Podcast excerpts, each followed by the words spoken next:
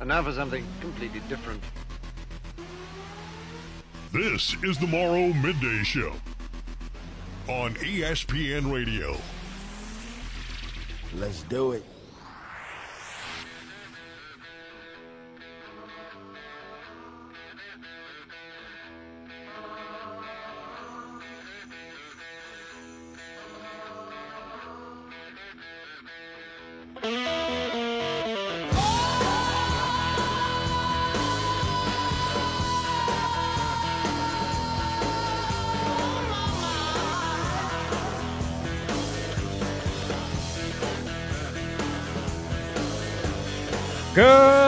Afternoon and welcome to the Morrow Midday Show with Luke Morrow here on ESPN Radio. We're you till 3 on this Thursday with plenty to get to over the next few hours. Coming up, the biggest issues facing the NBA. Adam Silver responds. Plus, the Atlanta Braves dropping that series against the Mets. Why it's important even in July. We'll talk with Corey McCartney later on this hour around 12:30 to break down essentially the first half of the season for the Braves. As we get this weekend series and then head into the All Star break. Plus, you know, I teased it yesterday. I never got to it. That was a bad job. But why quarterback play, good quarterback play, isn't just huge for your favorite football team, but also for your health as well. We'll get to that later on. Plus, some audio, comments, breakdown from the Big 12 Media Day yesterday. Mike Gundy with some interesting thoughts. We heard from the first time from the Big 12, the new Big 12 commissioner. We'll get to that later on. We'll throw it back a little bit on a Thursday and plenty more to do throughout the afternoon. With you till 3, you can join the conversation throughout. 843 721 9500 to give us a call. You can always text the show.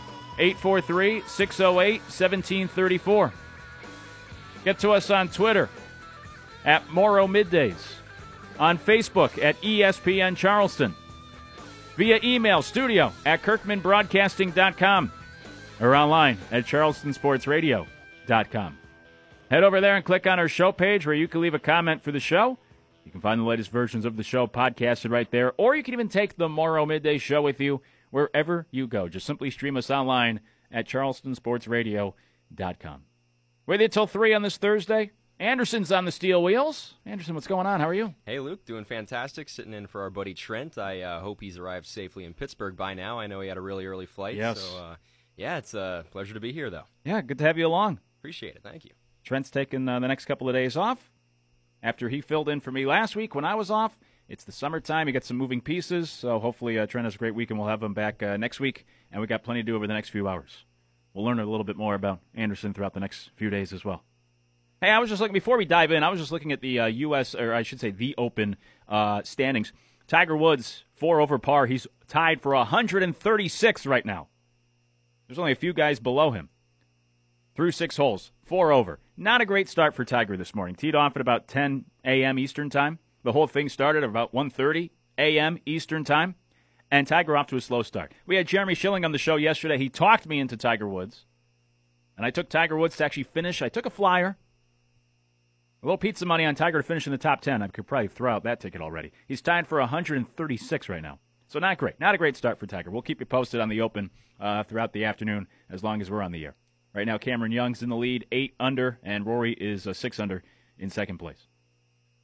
But let me start with this.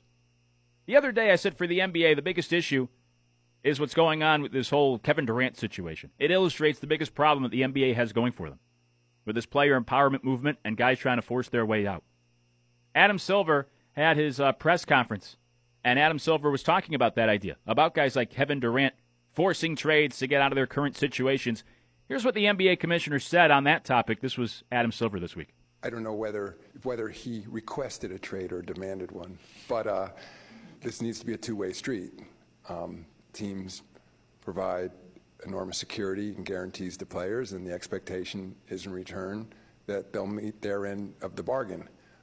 I'm realistic that there's always conversations that are going to go on behind closed doors between players and their representatives on the teams, but we don't like to see players requesting trades, and we don't like to see it playing out the way it is. Adam Silver on the idea of players forcing their way out of certain cities. Now, as he said at the end, right, I don't know what the bigger issue is. That it's happening or that we know it's happening? That it's being played out publicly? Because the way he phrased it, it was almost like he'd prefer if it was just behind closed doors. Force your trades. Force your way out of cities. But do it like back in the day when Kareem Abdul Jabbar did such a thing. And nobody really knew about it until years later when he was behind closed. He didn't make a big public scene about it, forced his way out, went to L.A., and had much more success there. But for Adam Silver, eh, there's not a whole lot of ground he can stand on. I mean, he's the commissioner, he's running the sport. And this whole thing, this trend, has occurred under his watch. I mean, he made this bed, now he's laying in it, and he's unsatisfied. It'd be like if he made the, the meal, right? Let's say Adam Silver, I believe he's a married man. If his wife normally makes the meals, and one night Adam says, you know what, I want to make something. maybe it's for an anniversary, it's for a birthday, he said, I want to make a special meal. And the meal doesn't come out very good. And then he's complaining about how bad the meal is. Like, you have nobody else to blame but yourself. You're the one that cooked the awful meal you didn't enjoy. So don't blame anybody else. Don't blame the, your wife or, in this case, for Adam Silver, probably has some sort of help around the house. Don't blame them for the poor grocery shopping. Right, you're the one that made the poor meal. Adam Silver has made this bad situation for the NBA. He works for the owners, or at least supposed to, but no one has been better for the players. And Adam Silver gets a lot of credit in the media world or just in general in the sports world because he is um, he's out there. He's well versed in the media landscape. Like Rob Manfred, anytime he does media, he puts his foot in his mouth. Adam Silver is well spoken. He gets along with everybody. He's a likable guy.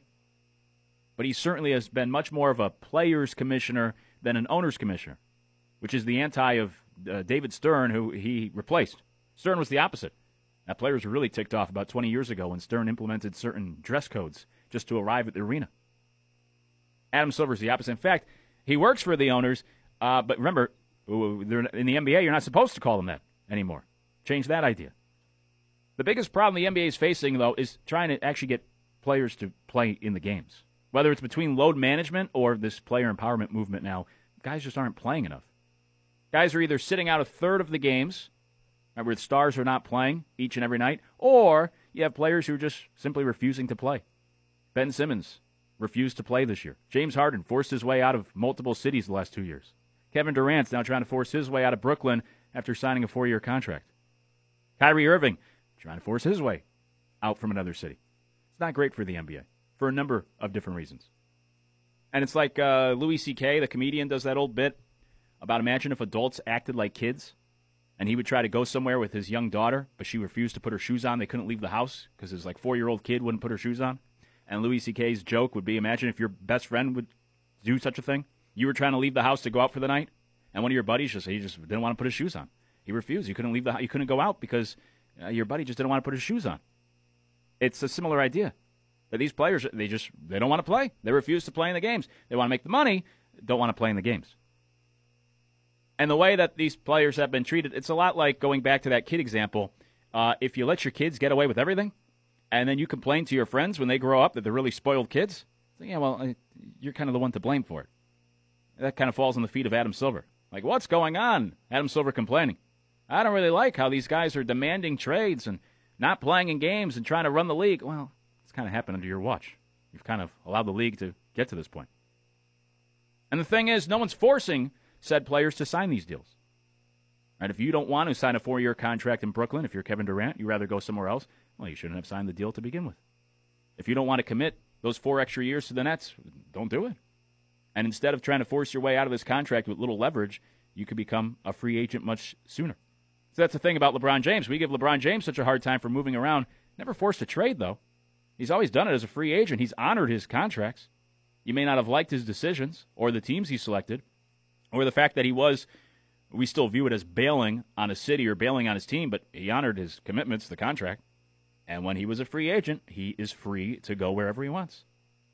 We're seeing it in the NFL as well. You know, Davante Adams, same idea.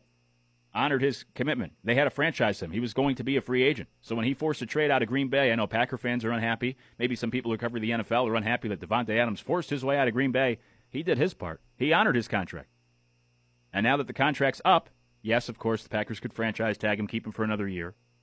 But they felt like at that part, at this at this point, all right, let's just make him instead of having an unhappy receiver for a year, let's just give him what he wants and get something for it because he's going to leave a year from now, anyways. As opposed to say like a Deebo Samuel, right, who's only been in the league for three years, still has a year left on the contract, and trying to uh, get what he wants out of San Francisco, a little bit different. When you put in your time, you reach your free agency period, and you can move around.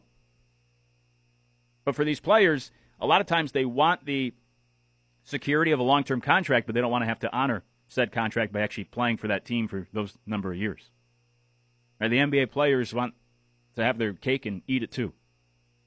They want the contract and the long term commitment and all that money, but they don't always actually want to be in that city for those number of years. So we were talking about the other day with Zion Williamson as he re upped with New Orleans because it was really the only option he had. But we know if Zion's healthy and he's playing well, and the Pelicans, in his eyes, aren't treating him right or they're not winning enough, he too will force his way out as well before that contract's up. Because that's what the players can do in the NBA. Now, the problem is, uh, well, I mean, this is a problem. We had the quote from uh, anonymous NBA GM the other day that I referenced, in which he said, This is the worst thing that has happened for any sport ever. That's paraphrasing. And it's also a little hyperbolic and he's on the wrong side of this situation. So, of course, he's going to feel slighted and feel that way. But it's just an example of how the guys in the league view the situation in the NBA. That when you pit these players against the front offices, the front offices feel like they have their hands tied behind their back, they have little leverage, and then it's not good for the sport either. And I would agree with that idea. I don't think this is the best thing for the NBA. As I said on Tuesday's show, right, there's probably more athleticism in the league than there's ever been. There's better shooters now than there's ever been. You could say maybe more skill. I don't know. Fundamentals are lacking. Maybe more skill now than ever before. More highlights on a night to night basis than we've had before in the NBA. And yet, it hasn't been, you know, statistically the greatest period of the NBA. Even just in the 90s, with a bunch of uh, bullies beating up one another in a much more physical game. And Michael Jordan, that was a much more. Uh, that was a much more popular era of the NBA. The 1998 NBA Finals are still the most watched NBA games in the history of the sport. Haven't been able to top it in 25 years. And as much as we wish this wasn't the case, the employees shouldn't be running any sort of company. If you're listening, right, you're probably an employee at a company. Maybe you're fortunate enough to run your own business. And we all think that we know what's best for our industries or our companies or ourselves or our bosses, whatever it may be. But the employees shouldn't be running said company. That's why there are bosses and executives. That's the whole idea. And you work your way up and you put your time in and you have more experience and maybe you're a little bit wiser and you know what to do. The average age of a CEO for the Fortune 500 companies is 57. And it's not 37. In the NBA, there's a reason why the league's best practices shouldn't be to have Kevin Durant make the big decisions for the NBA, or even a Zion Williamson, or Kyrie Irving, who thinks the earth is flat. There's a reason why there's certain guys in a position of power to run the league, like even an Adam Silver. I'm not the biggest Adam Silver fan, but you know what? He's worked in the league for decades. He worked his way up to become the commissioner. He's been in a lot of those meetings and conversations has made many decisions of what's best for the league, he has an idea uh, of what to do. I may not always agree. Like Rob Manfred, right? I hate most of his ideas. But Manfred uh, certainly has experience working in those executive offices in New York City. He's been in a lot of those conversations. He's been involved in the sport. I don't know if he's the best decision maker. But he's had the experience that maybe it's better off to have him make said decisions as opposed to putting a 30 year old in charge who doesn't have the experience, hasn't been around the sport, doesn't know the history of the game. But with all that said, you know, the irony in all this is that this may actually be good for the NBA. Good and bad. It may be bad and good at the same time. It's like in Wet Hot American Summer, where um, Gene tries to teach the new way, and he says, you know, you, you do have it and you don't have it. You have it and you don't have it at the same time. It's the same idea here in the NBA. Like it's good and it's bad because I don't think it's good for the actual sport once we get into the regular season to have guys sit out games, to have Kevin Durant or LeBron James or Kyrie or whoever else, James Harden, moving around. But at the same time, what has everybody been talking about these last couple of weeks? Maybe not in all circles, maybe not even here on ESPN Radio Charleston at all times, but if you turn on the national media, if you turn on ESPN, the TV channel, if you listen to some other shows, right, Kevin Durant, Donovan Mitchell, Kyrie Irving, Russell Westbrook, those are the storylines dominating all these shows and media members and the airtime over the past couple of weeks. We got the Kevin Durant news the same day that we got news that college football was falling apart. It was separated by about an hour. It was on a Thursday, two weeks ago today, in fact. And we got the news about uh, the, the Big Ten I think that was during the 1 o'clock hour while we were on the air, and then right before we went off the air in the 2 o'clock hour, we got the news about Kevin Durant demanding a trade. And that weekend, I think more people talked about the Kevin Durant news than the fact that college football was changing for good. Again, not in all circles. Around here, we've been talking more about the college football stuff than the NBA, but in general, throughout the country, I think the NBA has won those headline battles. The NBA offseason is more interesting than the actual regular season. And for a younger generation that's big on social media, I saw an interesting graphic yesterday about the most used websites since 1993. And right now, Google is number one. After that, it's all social media. Facebook, Twitter, Instagram are the next three most popular sites. The NBA does pretty well on those sites with these mock uh, graphics of putting Durant in other uniforms and a bunch of people on Twitter talking about where's Durant going to go, and Kevin Durant's on Twitter himself talking back to fans and talking trash, and you get that younger generation involved. The average fan of Major League Baseball is 57 years old. The average fan of Major League, of uh, the NBA is 37 years old. And we also know if we want to get into more demographic talk, that on social media it usually skews a little bit younger. Maybe not Facebook anymore, but Twitter, Instagram, it's a younger audience, and the NBA has always done a good job on social media where Major League Baseball has not. So while it is bad for the NBA, at the same time it's also kind of good. Because as I say, no publicity is bad publicity. People are talking about the NBA all offseason. You go on social media, it's the number one topic for everyone. Talking about where Durant's going to go. Breaking down different tweets and likes, and oh, he stopped following this team and this guy, and him and Kyrie aren't following each other on Instagram anymore because those are the important things in 2022 nowadays. But what's interesting about all this is that what's bad is also good for the NBA. The offseason has become more interesting than the actual regular season. We talk more about this drama than we do about game number 37 in an NBA season. And I'm sure there's something to all this that Adam Silver does actually appreciate. That we are talking about the NBA. That there is a focus on the league. That this drama, you know, can be good. Even if it's a bit of a train wreck. There's a reason why Jersey Shore is still on the air.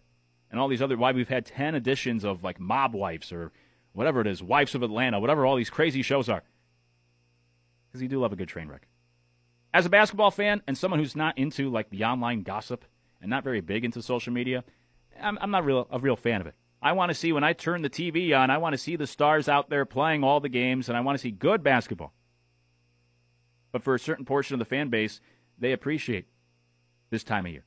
The player movement, the talk on social media, the speculation, the rumors, the breakdown on ESPN for 24. They're going to talk about it for weeks, and then in the end, Kyrie and Durant probably just going to end up playing in Brooklyn anyways and we're going to waste all our oxygen worrying about it.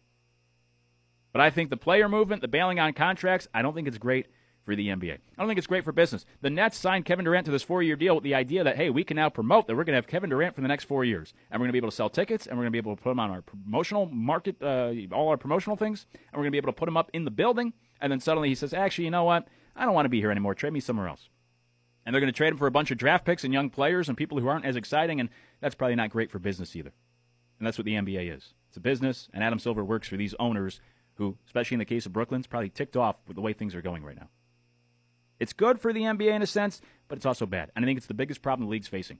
Just simply trying to get guys to go play games. They don't want to play on a night to night basis. They don't want to play for the teams that they sign up for. Not great. At the NFL, you don't have to worry about that problem because they don't have long term contracts and they don't have guaranteed contracts for most of these guys. In the NBA, the players are using their power, and I don't think it's the best thing for the league. Adam Silver addressed it. I'm not sure how much he can actually do about it at this point. He's kind of made his bed over time, and now, unfortunately, he finds himself having to lie in it as well. When we come back, the Atlanta Braves lost that series to the Mets yesterday.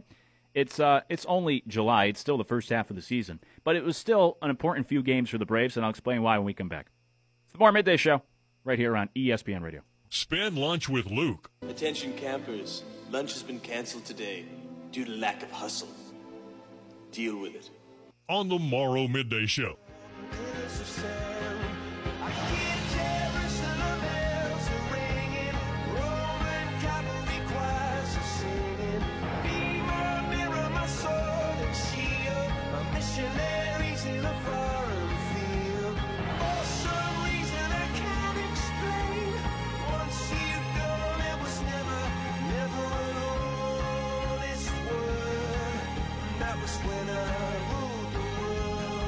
Coming up,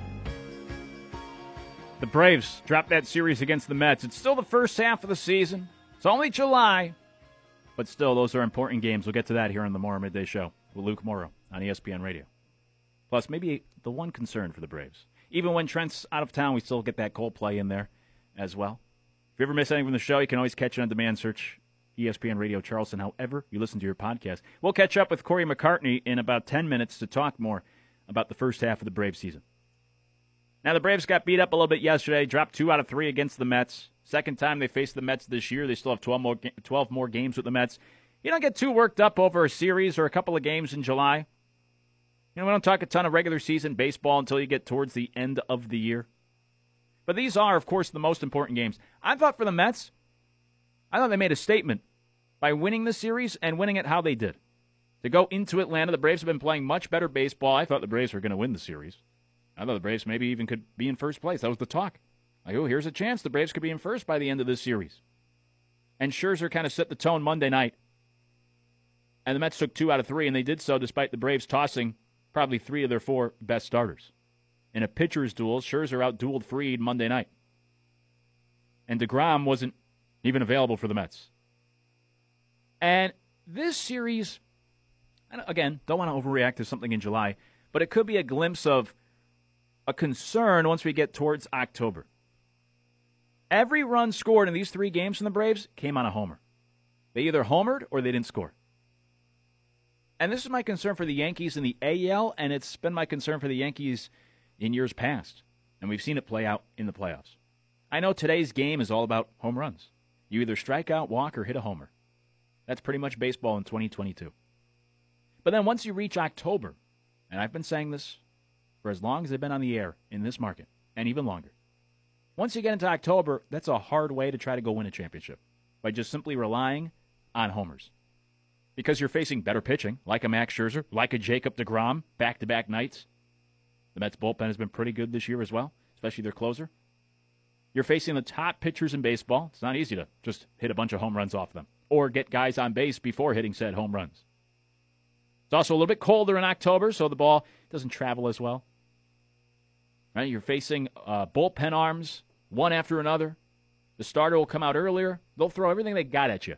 They'll have starters come out of the bullpen. You're facing the best pitching staffs. It's harder to hit home runs. It's colder out. That's more difficult.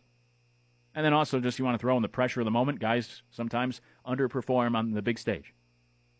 And we've seen, specifically for the Yankees, year after year after year, hit a bunch of home runs, win a bunch of regular season games, get into the playoffs, and don't do a whole lot. Haven't been to the World Series in 13 years. In fact, I don't have this data in front of me, but I've used it on the show many times. If you go back and look at the last 20 World Series champions, I believe it's only three that were like top five in home runs. And meanwhile, almost all the 20 champions were below the league average in strikeouts. Point being, I know baseball's played nowadays just about the home run, but in order to win a championship, the best teams are still playing the old school approach, or at least in terms of being able to make contact, put the ball in play, not strike out, and not as reliant on home runs. The Braves lead the league in homers. They're on pace to set a franchise record in home runs. In 2022, doesn't sound like a bad thing. Right, that's why they've been playing such good baseball lately. But then they went up against the Mets in some big games at home. They only scored on home runs. You don't want to overreact to a couple of games in July, but just a little bit of a, a warning or a concern as we get towards October. It's the same idea with the Yankees. I'm not sold. I know the Yankees have this great record. They're going to win over 100 games. They just had a three game losing streak, almost lost last night to the Reds. But I'm concerned for that lineup. Outside of Aaron Judge, don't have a lot of great hitters this year and very reliant on homers. 54% of the Yankees' runs have scored on home runs. That's a hard way to live. It's just like all the other Yankee teams. You get to the playoffs, it's hard to rely on that. And for the Braves, against the Mets, we saw that they only scored in three games when they hit a home run. Which, by the way, we could take in a whole other direction and talk about how bad that is for baseball. I think it's boring. I've been ranting and complaining about this for years. This is a bad brand of baseball. Baseball was better just 10 years ago. That you only score when you hit a home run. You're just waiting around. Hope, all right, hopefully this guy hits one out of the ballpark. I thought the Mets made a pretty big statement winning this series on the road. Why these games are important, even in July, is because you got to do well against your own division. And in this case, against the team directly in front of you. Of course. That's Captain Obvious. But these games are worth almost two in the standings compared to when you play the Reds or the Cubs or somebody else from another division, even the Dodgers. Because when you beat the Mets, of course, you get a win, they get a loss. You make up even more ground in the standings. That's pretty nice. And when you go back and you look in the NL East, the team that did the best against the division won the division every year the past nine seasons. The last time that the team with the best record against the NL East didn't actually win the division was the Braves in 2012. They had the best record against the National League East, won 94 games that year, but had to settle for a wild card because the Nationals won the division by winning 98 games. But otherwise, last nine seasons, whichever team does the best against the NL East wins the division. And that's the case for most divisions in baseball because it's very simple. These are the teams you're directly competing with, and if you beat them more than they beat you, you stand a pretty good chance of a better record than them at the end of the year. And the reason why I bring that up is because the Mets have the best record by far against the NL East. In fact, they have the best record against their division than uh, anybody else that plays in the East AL or NL. Even better than the Yankees against their division. The Marlins have a better division against the National League East than the Atlanta Braves. Now the Braves are 3 and 4 against the Mets, so it's not like they're getting run out of the ballpark every time they face the Mets. They've hung in there. But the team that does the best against their own division usually wins the division. And right now the Braves have only the third best record against the NL East, and most of those wins came against Washington. They're 7 and 2 against Washington. The good news is, well, you get to play Washington this weekend. Four games before the All-Star break, so they could stock up a few more wins. But that's why those games against the Mets even in July are important because when you get to the end of the season, and those are the, that's the team you're directly competing with, and you're in a, a, a, hunt until October, coming down the home stretch, you say, "Man, I, I wish we got a couple of those wins back in the summer that made up a few of these games." The Braves are going to be just fine. They're playing good baseball. They'll be a playoff team this year. They'll probably still win the division. But these games, whether you play them in July, April, May, August, whenever, they're the most important. You got to do the best against your division if you want to win said division. And so to lose two out of three at home when the Braves have been playing really good baseball, it's not going to ruin their season. It's not going to end things. We're still in July, but those are always big games. And the Mets found the way on the road to take two out of three against a red hot Braves team. When we come back, we'll talk more about the Braves with Corey McCartney and break down the first half of their season. It's the Morrow Midday Show right here on ESPN Radio. Now back to the Morrow Midday Show on ESPN Radio. They say, they say, Brandy, you're a fine girl. What a good wife you would be. Such a fine yeah, your eyes could steal a sailor from the sea. Brandy, it's the Morrow Midday Show with Luke Morrow here on ESPN Radio as we head into the final weekend of the first half of the baseball season and then the All Star break coming up next week the Home Run Derby, the All Star game. We'll get back to it a week from today with the second half of the season. The Braves dropping two out of three against the Mets. And joining us now to talk about the Braves is Corey McCartney, who's written books on the Braves, covers the Braves. You can read his work over at batterypower.com. Follow him on Twitter at Corey J. McCartney. And he's with us now. Corey, good afternoon. How are you?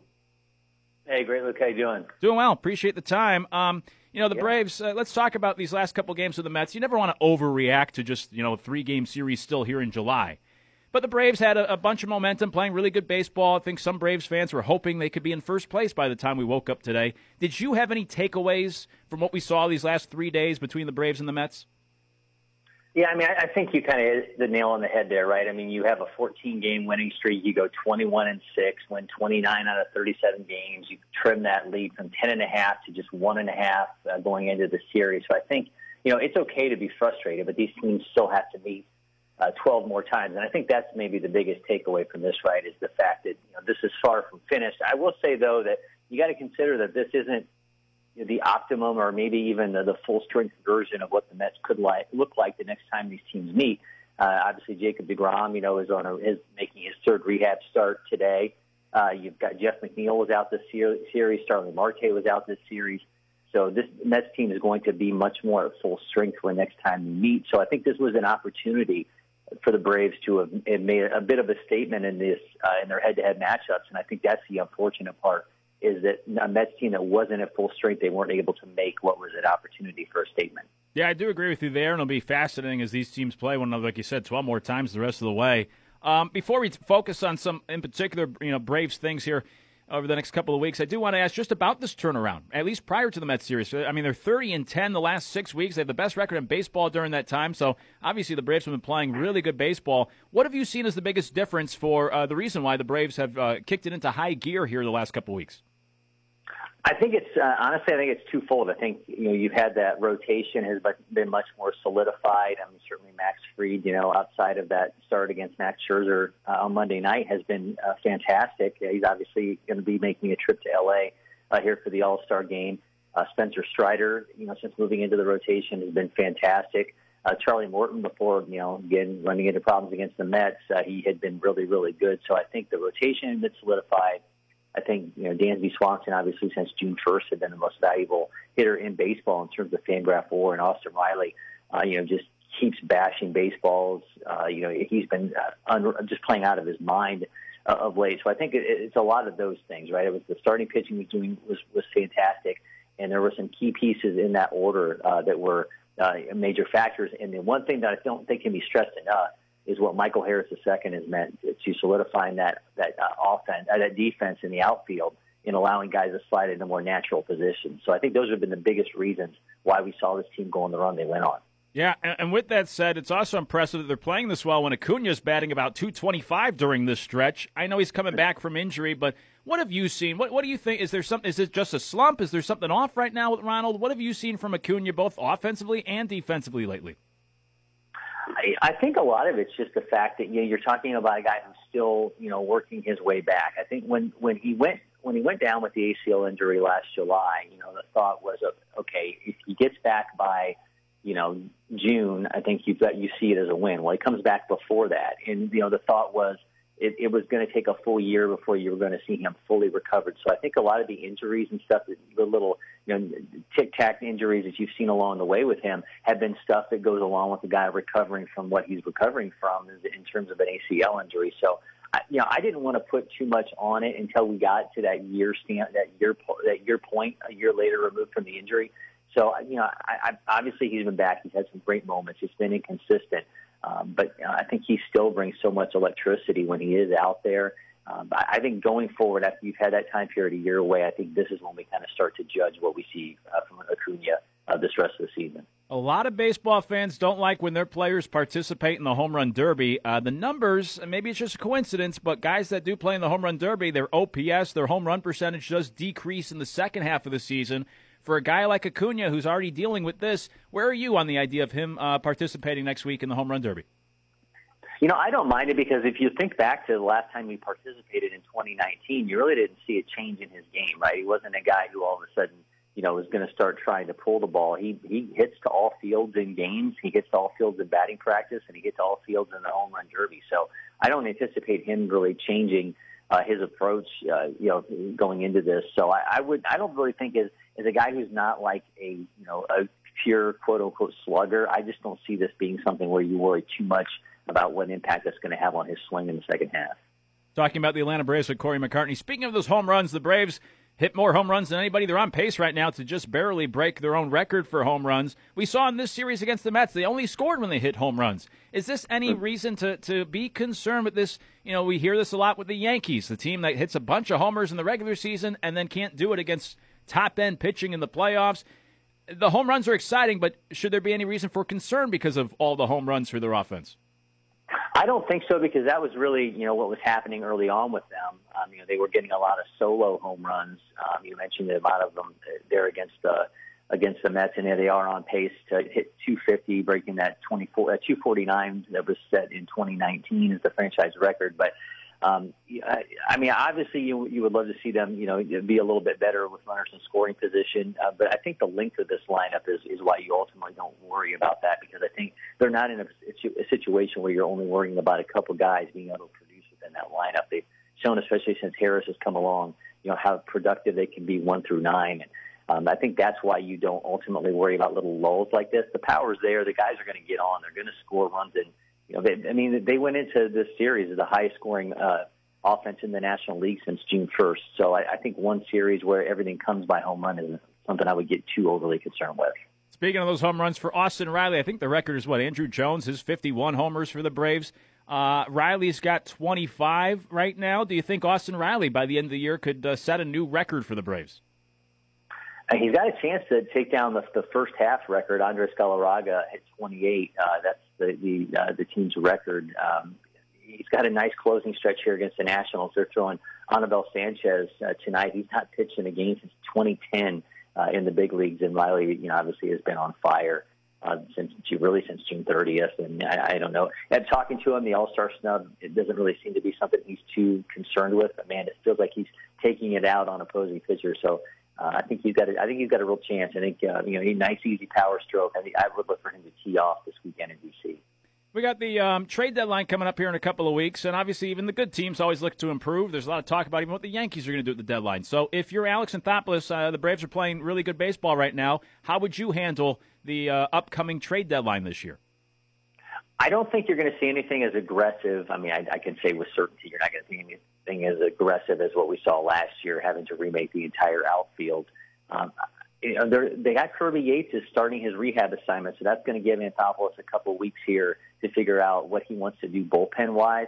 I really see that being uh, the only thing where I could see them really making a move. I had t- thought about maybe the the bullpen, the uh, rotation, excuse me, because Ian Anderson had kind of been erratic, but um, you, you've got Mike Soroka that you're expecting back at some point. I don't think he's going to be logging five, six innings to start, but um, you, you certainly you know have another piece coming along there. I think if anything happens, it's probably going to be another bullpen arm. I know that's not exciting, uh, but when you get to the point where you're the defending champion, and you don't need a lot of things uh, taken care of. That's kind of where you live life is those, those minor adjustments, and I see that being where the Braves are.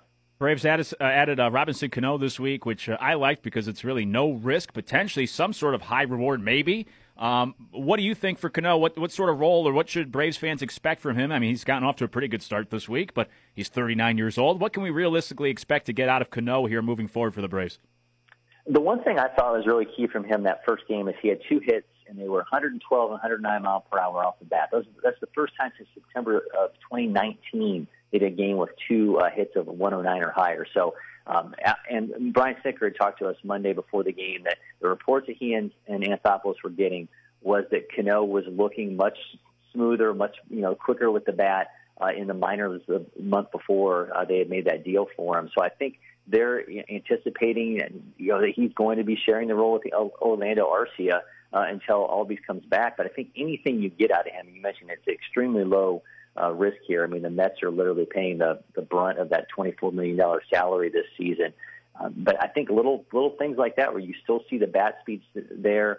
Um, certainly, you know, there's he, the guy's been around forever. I mean, you know, Riley was telling us before Monday that you know, just going to him as a resource, he's seen every situation, every pitcher. I mean, there, there's really nothing that he hasn't dealt with.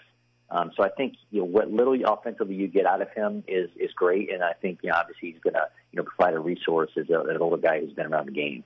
Talking with Corey McCartney. Let me uh, touch on a couple of other things with the Braves before we let you go. Um, you mentioned Dansby Swanson, the year he's having. He's having a career year, going to the All Star game for the first time.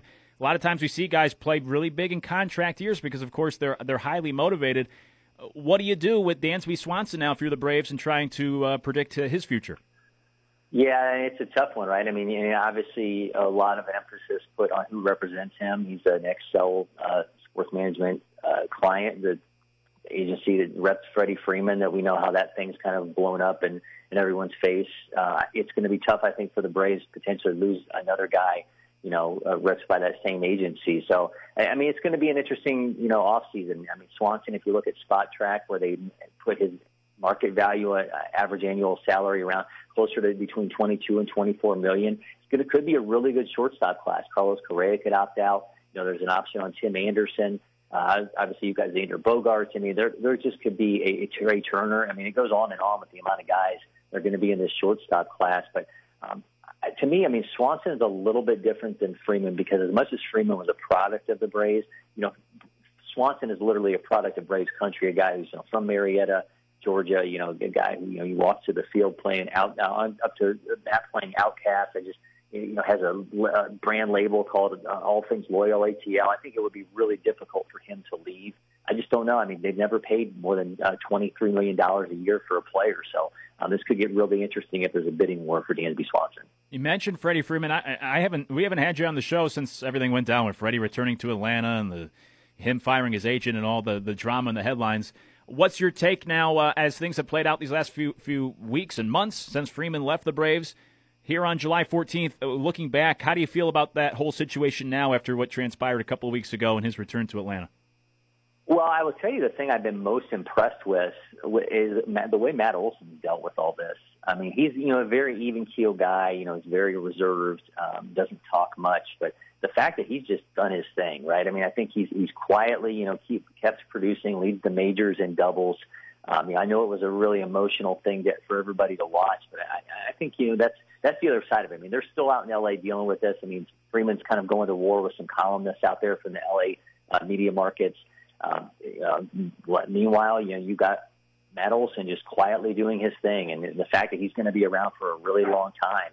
Uh, you know, I don't know that the Braves could be asking for a better situation. And obviously, they, you know, they would have loved to things have worked out with Freeman. Um, but you know, from the, the other side of it, the guy who is here, I, I you got to be pretty happy with the production you're getting. Last thing before we let you go, talking about Corey McCartney stepping away from the Braves. This has become a bit of a divisive topic in baseball the last week or two. But this idea of Albert Pujols and even Miguel Cabrera, right, being put into the All Star game and then Pujols participating in the home run derby. Do you like this idea of, of honoring, you know, a legend, or other people feel like, you know, what are we doing? We're kind of uh, not making a mockery, but we're watering down these events by just putting these guys in there at the end of their careers. What are, what's your opinion on the Pujols participation next week? I honestly really like it. I mean, to me, I mean, at the end of the day, all it is is a fan service, right? I mean, if we were really worried about the best players participating in the All Star game, we wouldn't even put it in the hands of fans. I mean, I, I think that's what. I mean, obviously, the commissioner is the one pulling the trigger on these two. These are his invitees. He called Pujols and Miguel Cabrera directly to get them uh, the, these spots in L.A. Um, but at the end of the day, I mean, it, it, it, it's it's for the fans, and if you want it to be something other than that, then completely make it something other than that. Uh, otherwise, you know, we're just we're trying to, to honor the game in all its forms by what what players want to see, allowing these guys these last moments in the spotlight. Um, I hope Pujols puts on a show in the in the, the home run derby. He's never won it. This is going to be a fifth time in it. He's going to have a lot of really fun young talent around him. So uh, I'm, I'm honestly I'm kind of excited about it. Yeah, it'll be interesting to see. He's Corey McCartney on Twitter at Corey J McCartney, and read his work at BatteryPower.com as he does a great job covering the Braves. Corey, appreciate the time and all the insight, and uh, we'll catch up with you at some point down the road. All right, thank you. Hey, pleasure's all ours. Corey McCartney talking about all things Braves here as we head towards the All Star break in the second half of the season. By the way, speaking of that Braves Mets series, uh, when we come back, something about is kind of anti baseball and the, the direction that baseball is moving in, or the direction that a lot of people would like baseball to move in. And something stood out how the Braves and Mets are a little bit different, and I think it's a good thing. And I'll explain next. It's the Morrow Midday Show on ESPN Radio. To the Morrow Midday Show on ESPN Radio.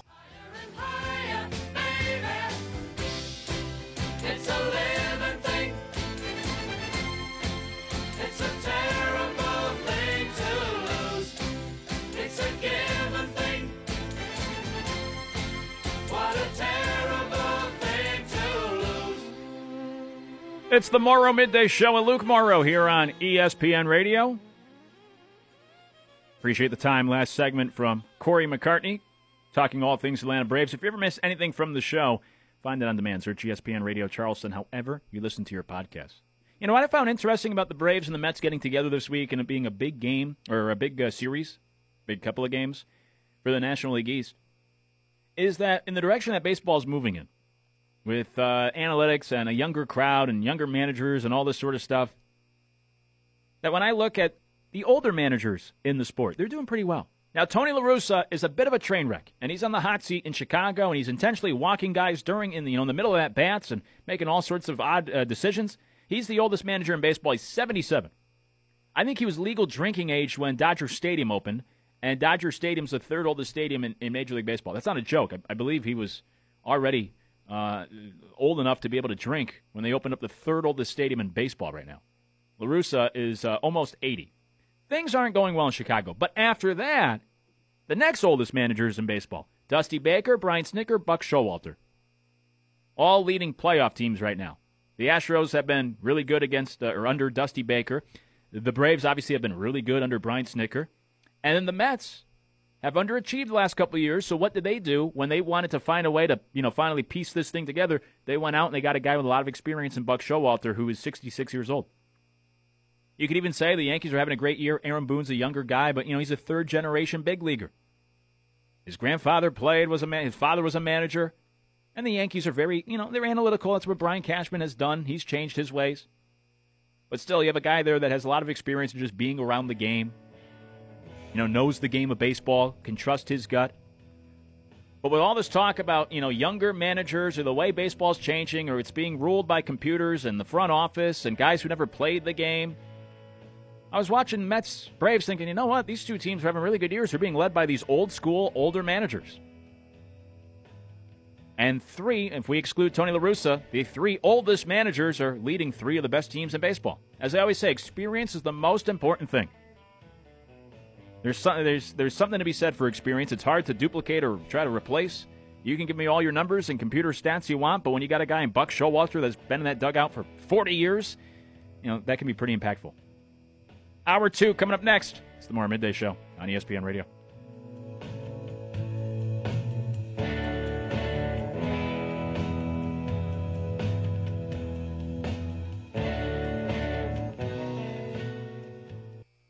WTMZ 98.9 FM, WTMZ 910 AM and 94.7 FM, W234CD, Dorchester Terrace, Brentwood, Charleston. This is the Morrow Midday Show But wait, there's more. on ESPN Radio. back, back, back, back again. Shady's back, back, back. Tell a friend, friend, friend. Guess who's back? Guess who's back? Guess who's back? Guess who's back? Guess who's back? Guess who's back? Guess who's back?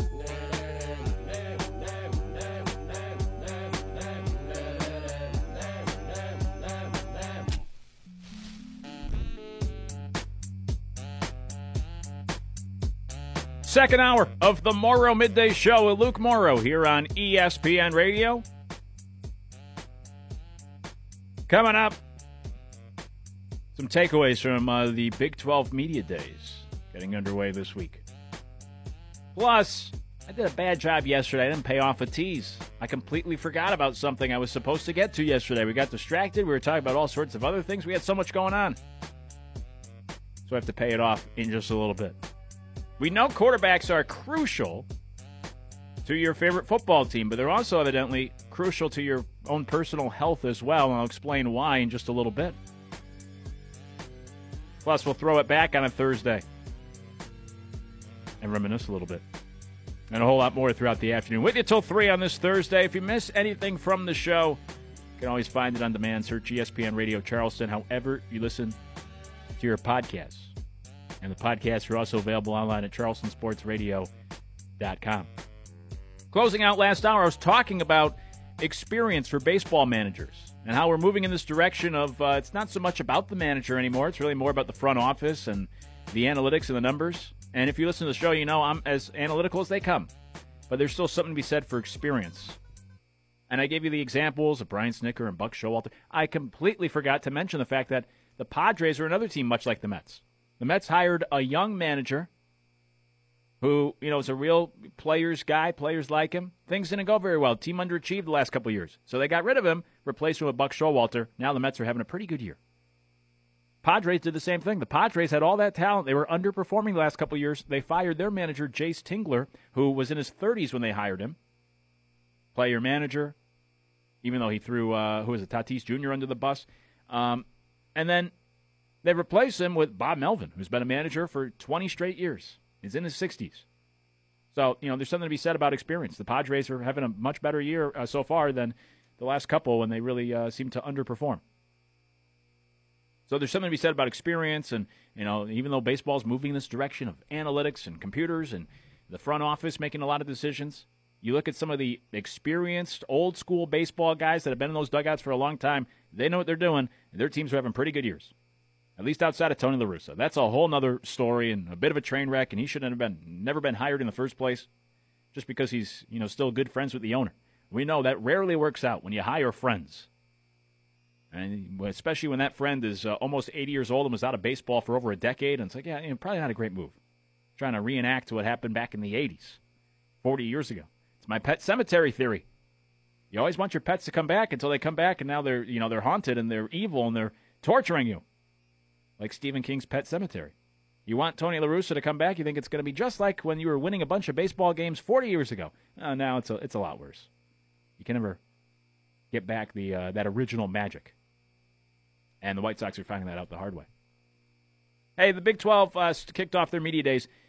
So, you know, they're first up. It, it's going to be interesting with all the moving around in college football and everything, with the realignment, to see how things go with these media days, to have these coaches have to talk to the media. You'll hear from, you know, the commissioners, obviously players.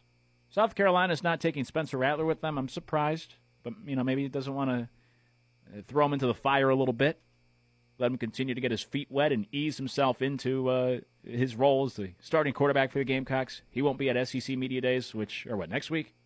Big 12, we're, we're uh, first up, and of course, this time of year, we're dying for college football or just any type of football info and storyline. So, a lot of eyes on the Big 12, especially with what has been transpiring here these last couple weeks with the Pac 12 losing a couple of teams and the moving around in college football. Let's first hear from the commissioner of the Big 12. This is Brett uh, Yormark. He's new, all right? He just replaced Bob Bowlesby. So, talk about a tough situation to step into where you're about to lose Texas and Oklahoma, and it's on you, Brett, to uh, try to you know keep the Big 12 afloat. Pac 12's losing teams. Reports are Pac 12 teams are not interested in joining the Big 12 because they see that as a, a step down, which I don't agree with. But it's not like you're taking over the SEC right now and they're adding, right? You're, you're taking on water as the Big 12. Here comes Brett Yormark, who was not working in college sports. Anyways, here's what Brett said at the uh, Big 12 Media Day yesterday about the idea that the conference is open for business. Here's their new commissioner. We're exploring all options, and we're open for business. And optionality is good, and we're vetting through all of them. I think it's fair to say I've received a lot of phone calls, a lot of interest, people understand the direction of the Big 12, and we're exploring those levels of interest. Nothing is imminent, but we're working hard to make sure that we position the Big 12 in the best possible way on a go forward basis. New commissioner of the Big 12. Now he's trying to put a positive spin on it, of course. I mean, that's his role. It's kind of like when your buddy gets dumped and he says, "You know, no, no, this is a good thing, right? Because I, I gotta, I gotta work on myself. I, I, could be, I, I need some alone time, anyways. Right? You try to put a positive spin on it. You try to cheer up your buddy through the tears, right? Or you try to put a positive spin on it for your buddy. Yeah, you're better off on your own. Now you can stay up as late as you want. You have no worries. You can play more video games. That's a great thing, right? You try to put a positive spin on whatever your buddy's dealing with. That's Brett Yormark. But I will say there is something to that. I mean, it's not ideal. You'd rather be taking over the SEC in the position they're in right now than the position the Big 12's in right now. But there is something to this idea of, hey, he can come in and, and try to put his, his stamp on it. I mean, if you want a challenge, here's a challenge as a commissioner for both the Pac 12 and their new commissioner in the Big 12. Just like I'll bring it to my industry.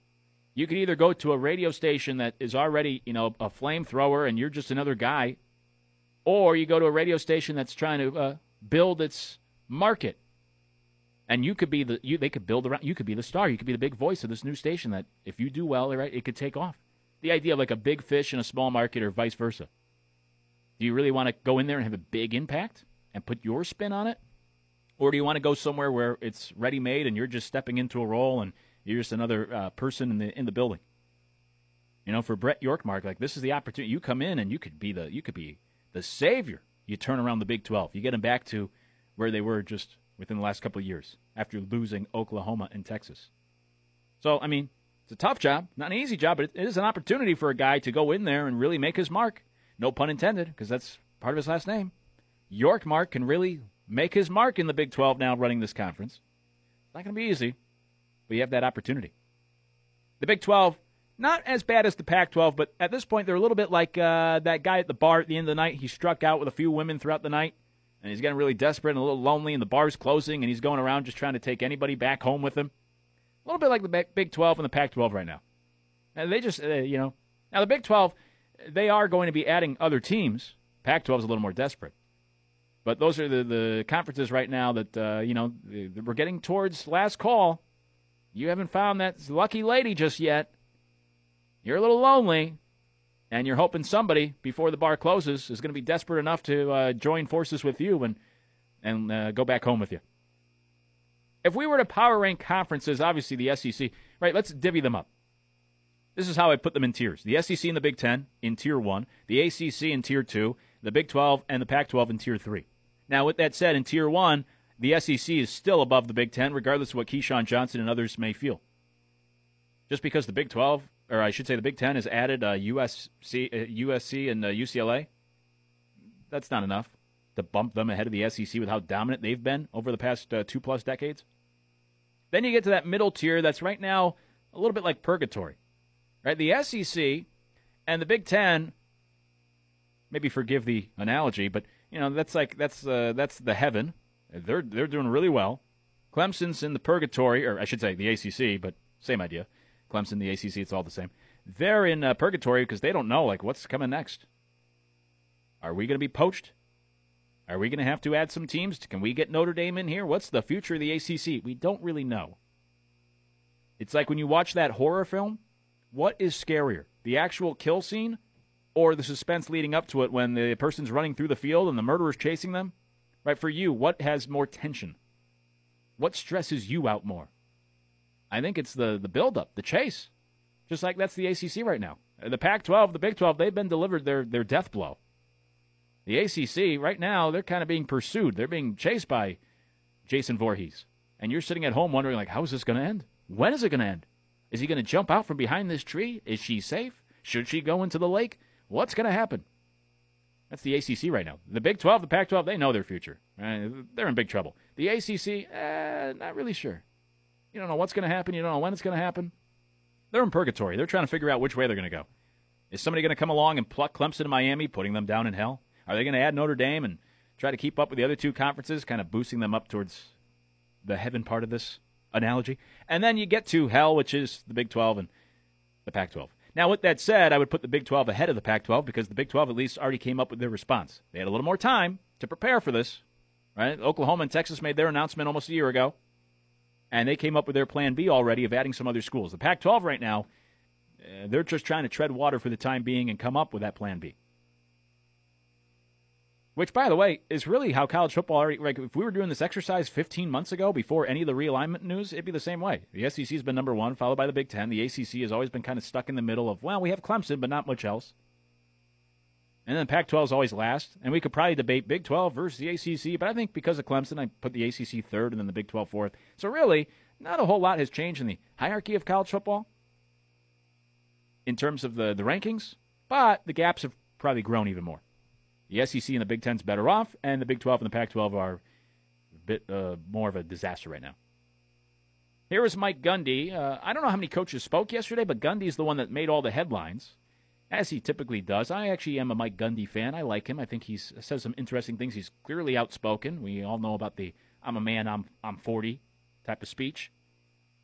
Here was Gundy. A couple of clips from him yesterday, um, talking about um, this whole situation. This first clip, Mike Gundy talks about should Oklahoma and Texas be in our meetings right now? What are we doing here?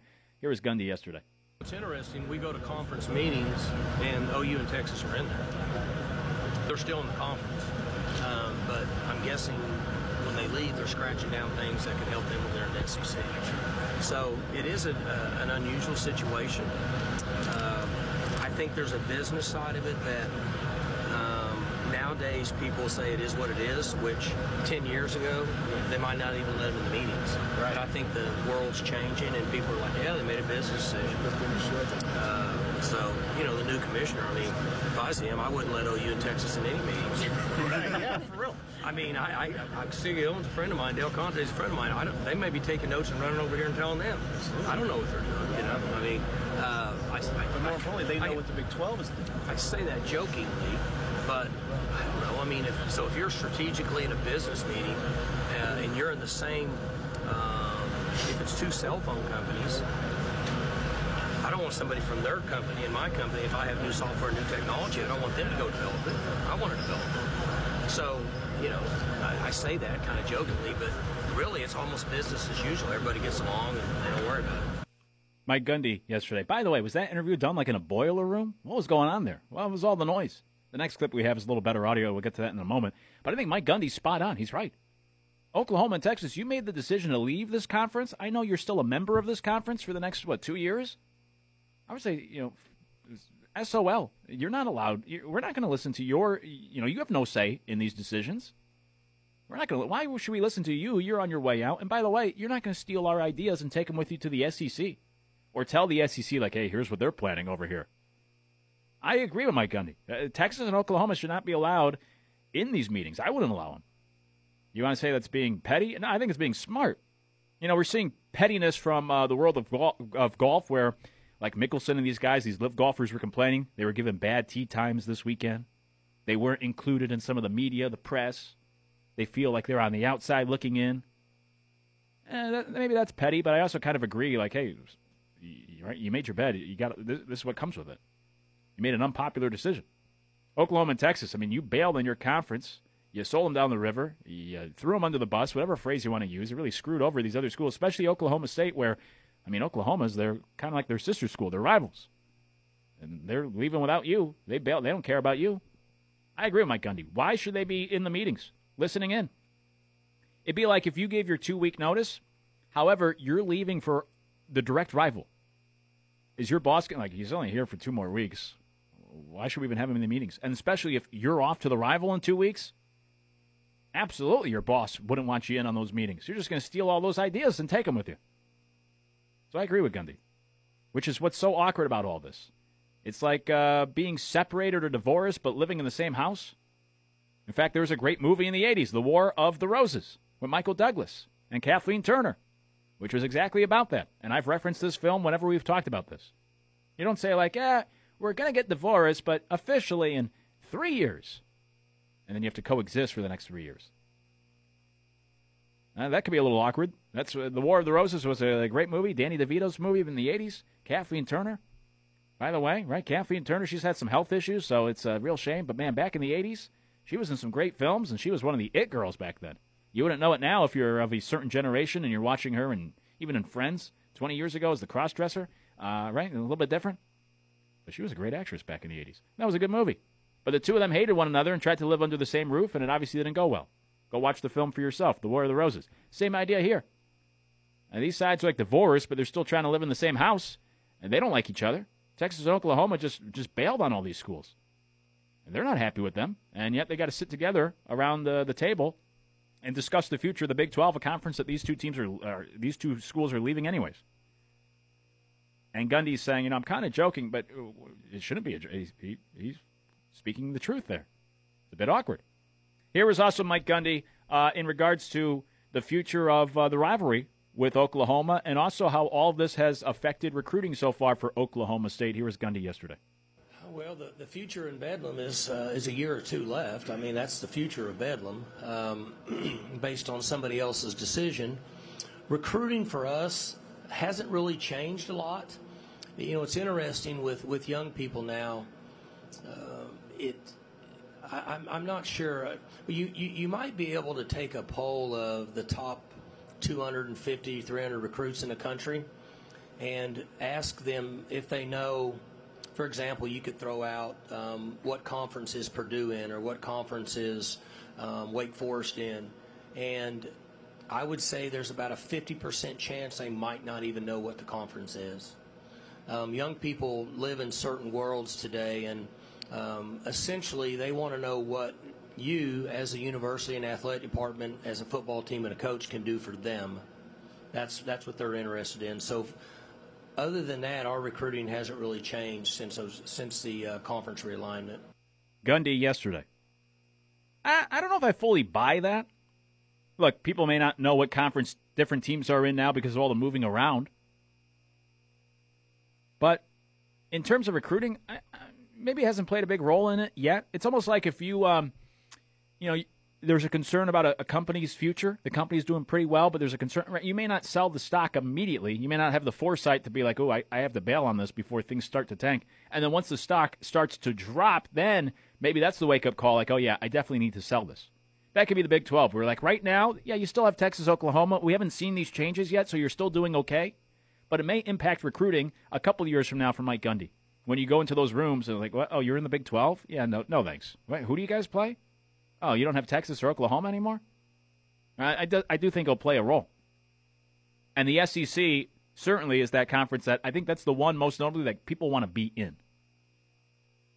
They may not be turned off by the Big 12, but I don't know if it turns them on like the SEC would. The opportunity, oh, yeah, like I want to go play in the SEC. I don't think people say that about the Pac 12, the Big 12, even the Big 10. I don't think you say, like, oh, I can't wait to, maybe if you grew up in that area. But I don't think it has the same cachet as the SEC, where that is a real calling card to perform against the best in the SEC. Has it affected recruiting so far? Well, we haven't really seen the impacts of it. They're still in the conference, Oklahoma and Texas. Big 12's still doing okay. Give it a couple years, and then we may see a difference. And that's kind of like what Nick Saban was saying uh, yesterday in the idea of the haves and the have-nots in college football. That this is only going to further separate these conferences and these schools. Like, good luck to Kansas football. Already is struggling. Now, fast forward three years from now, where they're in the Big 12, where you don't have Oklahoma or Texas. The gap is only larger. How's Kansas going to exist or survive when it comes to football? Some of these other schools that already are struggling to begin with. And then you're going to be in the lowly Pac 12 or the you're going to be even more of an afterthought. You're not even going to have that to try to sell a recruit on. Like, hey, we play at Texas and Oklahoma. Now it's like, hey, the big game is when we play Oklahoma State. Yeah, nobody cares. So you may not see that impact yet on recruiting, uh, but I think there will be. But the first point that um, Gundy said in that clip is, is true. You're, I mean, you're losing that rivalry, and that's uh, one of the shames, real shames of all this. Is with all the moving around in college football, we're losing one of the best things about college football. We're going to lose these rivalries. We've already lost some in recent years, and we're going to lose more moving forward. Hey Trent, uh, Trent's out of town. Anderson's on the one, ones and twos. Do you know if I if I were to quiz you, do you know where all the schools are in each conference in, in college sports?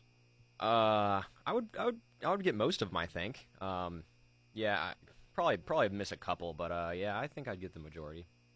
Now it's our job to pay attention. But I'll tell you what, with the I, I don't know like when isn't Cincinnati going to the Big Twelve? I, I don't know when that actually happens. I think it's 2024. Okay. I think uh, I'll have to fact check myself, but uh, yeah, it's pretty soon here. I'll take your word for it. See, that's where I'll get tripped up. Yeah. Like I, where's since I don't know where where are they playing for the time being. Uh, where, where, when are they going to be in the Big Twelve? Who else is joining the Big? 12? I don't even know who else. I know they have teams. They got like four teams coming to the Big Twelve to replace Oklahoma and Texas. I don't even know who they are. So that's where you could confuse me. But I think kids are paying attention enough that they know where certain schools are, who they play against, what conferences they're in. Hey, when we come back, uh, I uh, have to pay off a tease all the way from yesterday. I did a poor job. It's uh, probably rule number one in sports talk radio that you always pay off the tease, and I, I failed to do so yesterday. When we come back, quarterbacks we know are incredibly important to your football team, also evidently very important to your own personal health as well. And we'll get to that coming up. The Morrow Midday Show right here on ESPN Radio. Now back to the Morrow Midday Show on ESPN Radio.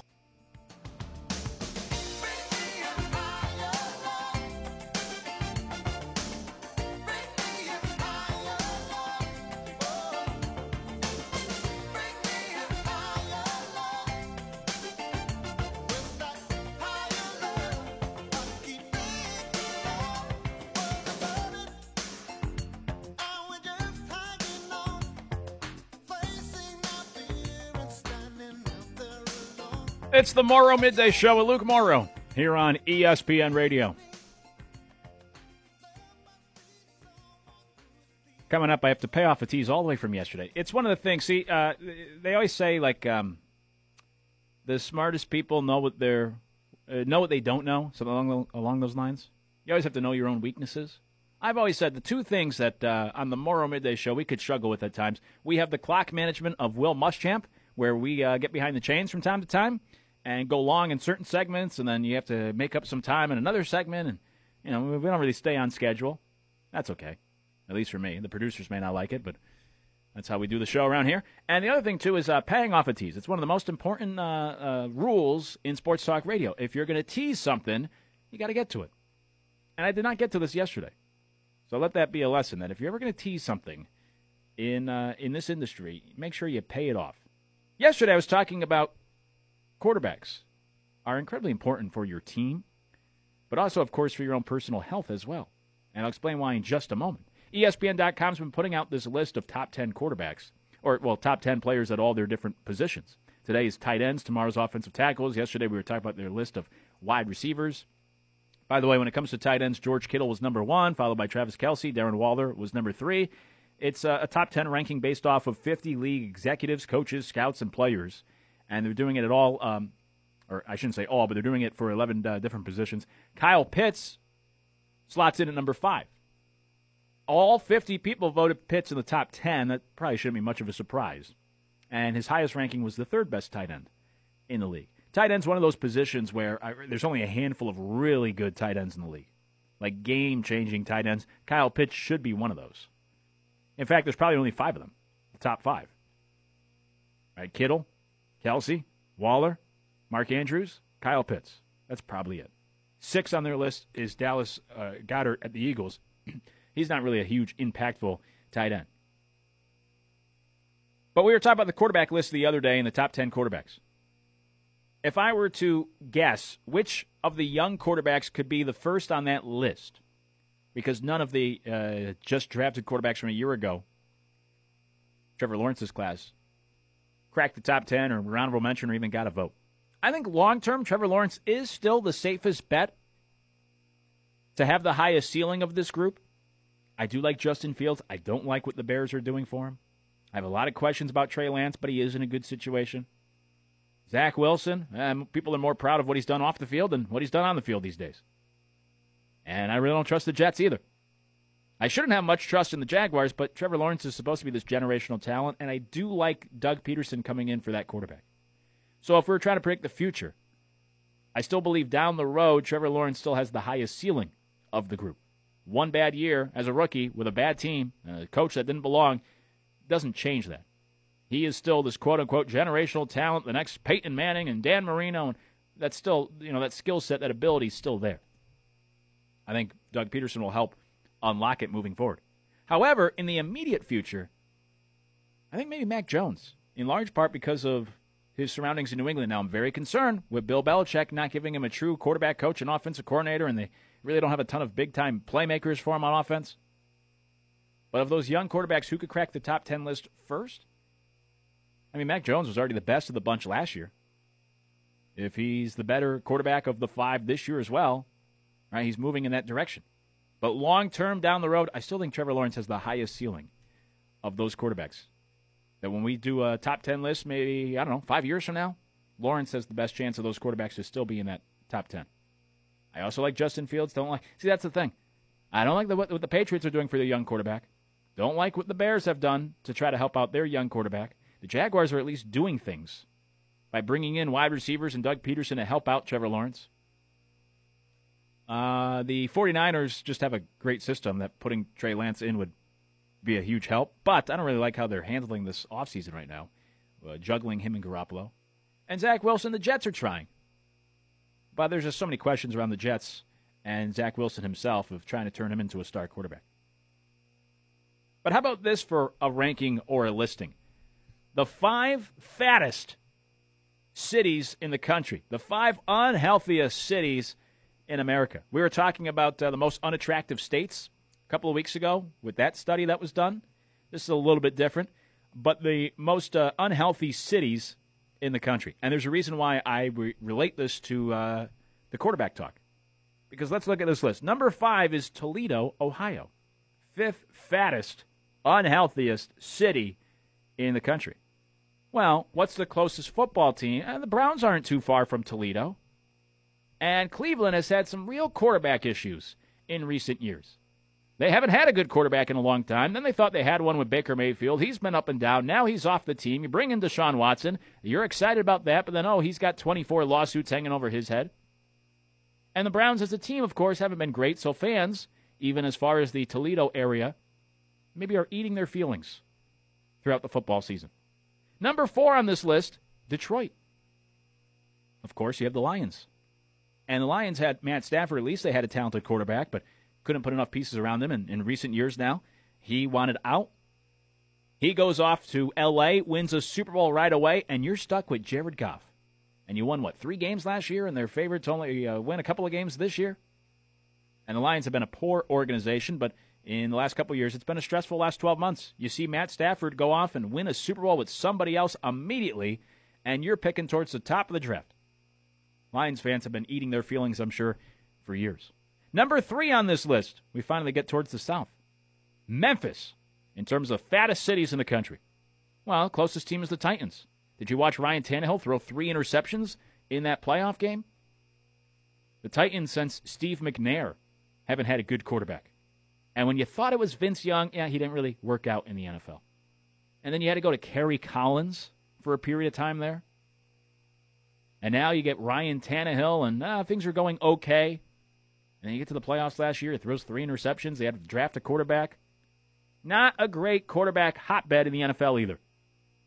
And those Titans fans in Memphis with all the great food around, they're eating their feelings as well. Number two the fattest cities in the country, Indianapolis. Well, the Colts, of course. I mean, you had Peyton Manning, then you had Andrew Luck, but this list is not from 10 years ago. This is right now, today, the fattest cities in the country. Well, because for the Colts, they've had a different starting quarterback five straight years. They've been trying to replace Andrew Luck for five years. They can't do it. Whether it's Jacoby Brissett or it's uh, you have to uh, resort to washed up Philip Rivers and then Carson Wentz and now Matt Ryan at 39 years old. It's been very stressful. Stressful times for these Colts fans. They too have been eating those feelings. They have been underperforming in recent years. And then number one on this list, surprisingly enough, of the fattest cities, Las Vegas. Las Vegas is surprising because it's so transient. Do people even live there? Right, everyone's coming and going. Do you count all the tourists that pour in for the uh, obese factor of Las Vegas? They now do have a football team in the Raiders. You have Derek Carr. Right, maybe that's a little bit stressful because Carr uh, is um, kind of stuck like in that Kirk Cousins territory where he's good. He's going to win you some games, not good enough to take you where you want to go. Can be frustrating. But I think the bigger issue is just all the gambling losses. And that's why uh, more food's consumed in Las Vegas, evidently, than any other city. Because the one thing that will trump frustrating quarterback uh, deals, frustrating quarterback situations, is losing money at the slot machine or the craps table, your gambling losses, or betting on your favorite team and having them break your heart in the fourth quarter. So when you look at the five fattest cities, I'll be honest with you, I thought they'd all be southern cities because uh, the states, when you talk about the most obese states, they're usually all southern. South Carolina, I think, the 11th most obese or 14th. We're in the top 15.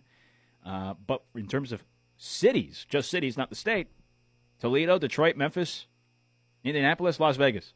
Four of them have had some quarterback problems the last couple years, and the number one has had some gambling problems for anybody that goes there uh, since the start of time. So, what have we found out? Quarterback play is not only good for your football team, it's good for your health as well. And with that said, don't gamble because that's the only thing worse than watching the Browns shuffle through a bunch of terrible quarterbacks. Is your gambling losses. So, based off of this uh, list, I can uh, come to the conclusion that quarterback play, bad quarterback play, and gambling are some of the worst things for your health. That leads to the most obese cities. You know, um, like uh, St. Petersburg, Tampa Bay, they're not on this list. They got Tom Brady. They love their bratwursts up in the Green Bay area. Milwaukee, they're not on this list. They got Aaron Rodgers. They don't need to eat their feelings every Sunday and Monday and throughout the week. I'm not as passionate now as I once was, but let me tell you, when my Minnesota Vikings would lose, oh, it'd ruin the whole week. You're still eating those feelings on Friday. You're upset. It ruins the whole week for you. Right? But these teams that have these Patrick Mahomes, they got great barbecue in that area. I don't see Kansas City on this list because they got Patrick Mahomes. They're feeling good. You don't eat as much after a heartbreaking loss. You're celebrating. When you have a good quarterback, apparently your city's not as obese. Hey, when we come back, it's a, a throwback Thursday. We'll throw it back. And uh, we'll also um, we'll reminisce about some things and uh, find out how much Anderson knows about, I guess maybe my childhood. I don't know things gone by. I'll explain next. It's the Morrow Midday Show on ESPN Radio. Now back to the Morrow Midday Show on ESPN Radio.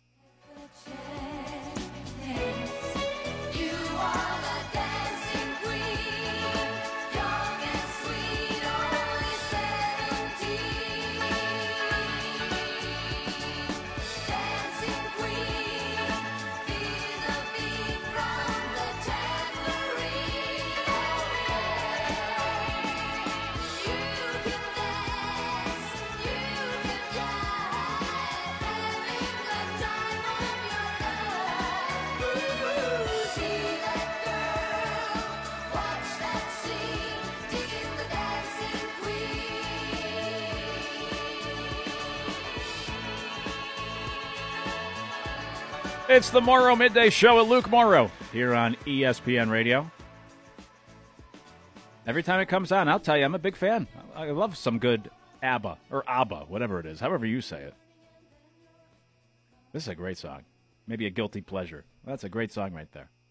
Now, I uh, I I know somebody who uh, covered the Olympics way back when. I, it must have been in the '80s, and I don't remember where the Olympics were. It was in another country, and all the media members would go to the same bar.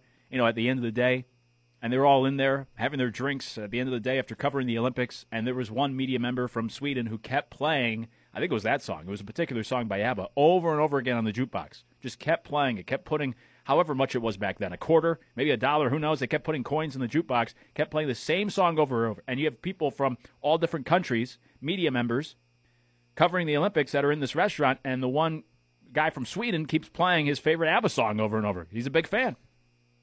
And eventually, somebody got up from another country and uh, smashed the jukebox, as the story goes, and told the guy enough of the ABBA, right? And got in his face, started yelling at him, and a fight almost broke out. It was almost an international war with all these media members from different countries trying to cover the Olympics and being stuck listening to ABBA. So uh, this guy I used to uh, work with, old school broadcaster, who had uh, a good career. He, anytime he heard ABBA, he would always think he hated them. He would always think of that night when he was stuck listening to uh, probably that song, probably Dancing Queen, over and over again at the bar when they're just trying to unwind after a day covering the Olympics 40 years ago. Meanwhile, for me, yeah, I'm quite a fan. I enjoy it. Hey, it's a Throwback Thursday. We like to reminisce here on the show. Now, Trent, our usual produ- around this time each and every day, we do Trent's takes. Trent is out of town, uh, taking some much deserved time off this weekend. So we have Anderson running the show instead, and he's been doing a fantastic job as uh, the producer on the Steel Wheels. But I figured in in in, in uh, substitution of Trent's takes on a Throwback Thursday, let's reminisce because there's this thing going around online. It's called the Gen X Bingo Card. I don't think this applies to Generation X. Generation X is born if you're born between 1965 and 1980. So if you're 40 to 55, I think that's too old for this. But most of these things I remember from my childhood. We're also going to put Anderson to the test to see how many of these things he's familiar with as well. From the Gen X bingo card, this is going to be uh, in substitute of uh, Trent's takes on a Throwback Thursday. We have some music for this as well. And let's run through some of these. I'll tell you what, I think I would get bingo because I know most of these. Number one, do you ever have to use a card catalog in the library? I did not. I can't say that I have. Do you even do you, have you? How much time have you spent in a library? Honestly, probably less than 24 hours. I used to go like maybe when I was like a young elementary schooler, like second, third grade, go a couple times, but it's not very much time, honestly. I've used a card. I have used a card catalog. That was earlier on in my schooling. We had to use that. I'm very familiar with that whole system. And then, of course, computers took over. But I tell you what, like in college, I mean, I was number one to study. I'll be honest with you. I stopped studying in college, and uh, still did okay. I, I I went to the library probably twice in college, and was never to get a book. You'd go there for some quiet time. You'd do some of your studies or whatever else. You go to the top floor, but uh, it was never to. I never used a card catalog or had to get a book in college. I don't think high school either. I went to the high school library uh, once or twice only. A card catalog. You're uh, if you're old enough, you may remember having to use that. Have you ever worn a flannel shirt over a band T-shirt?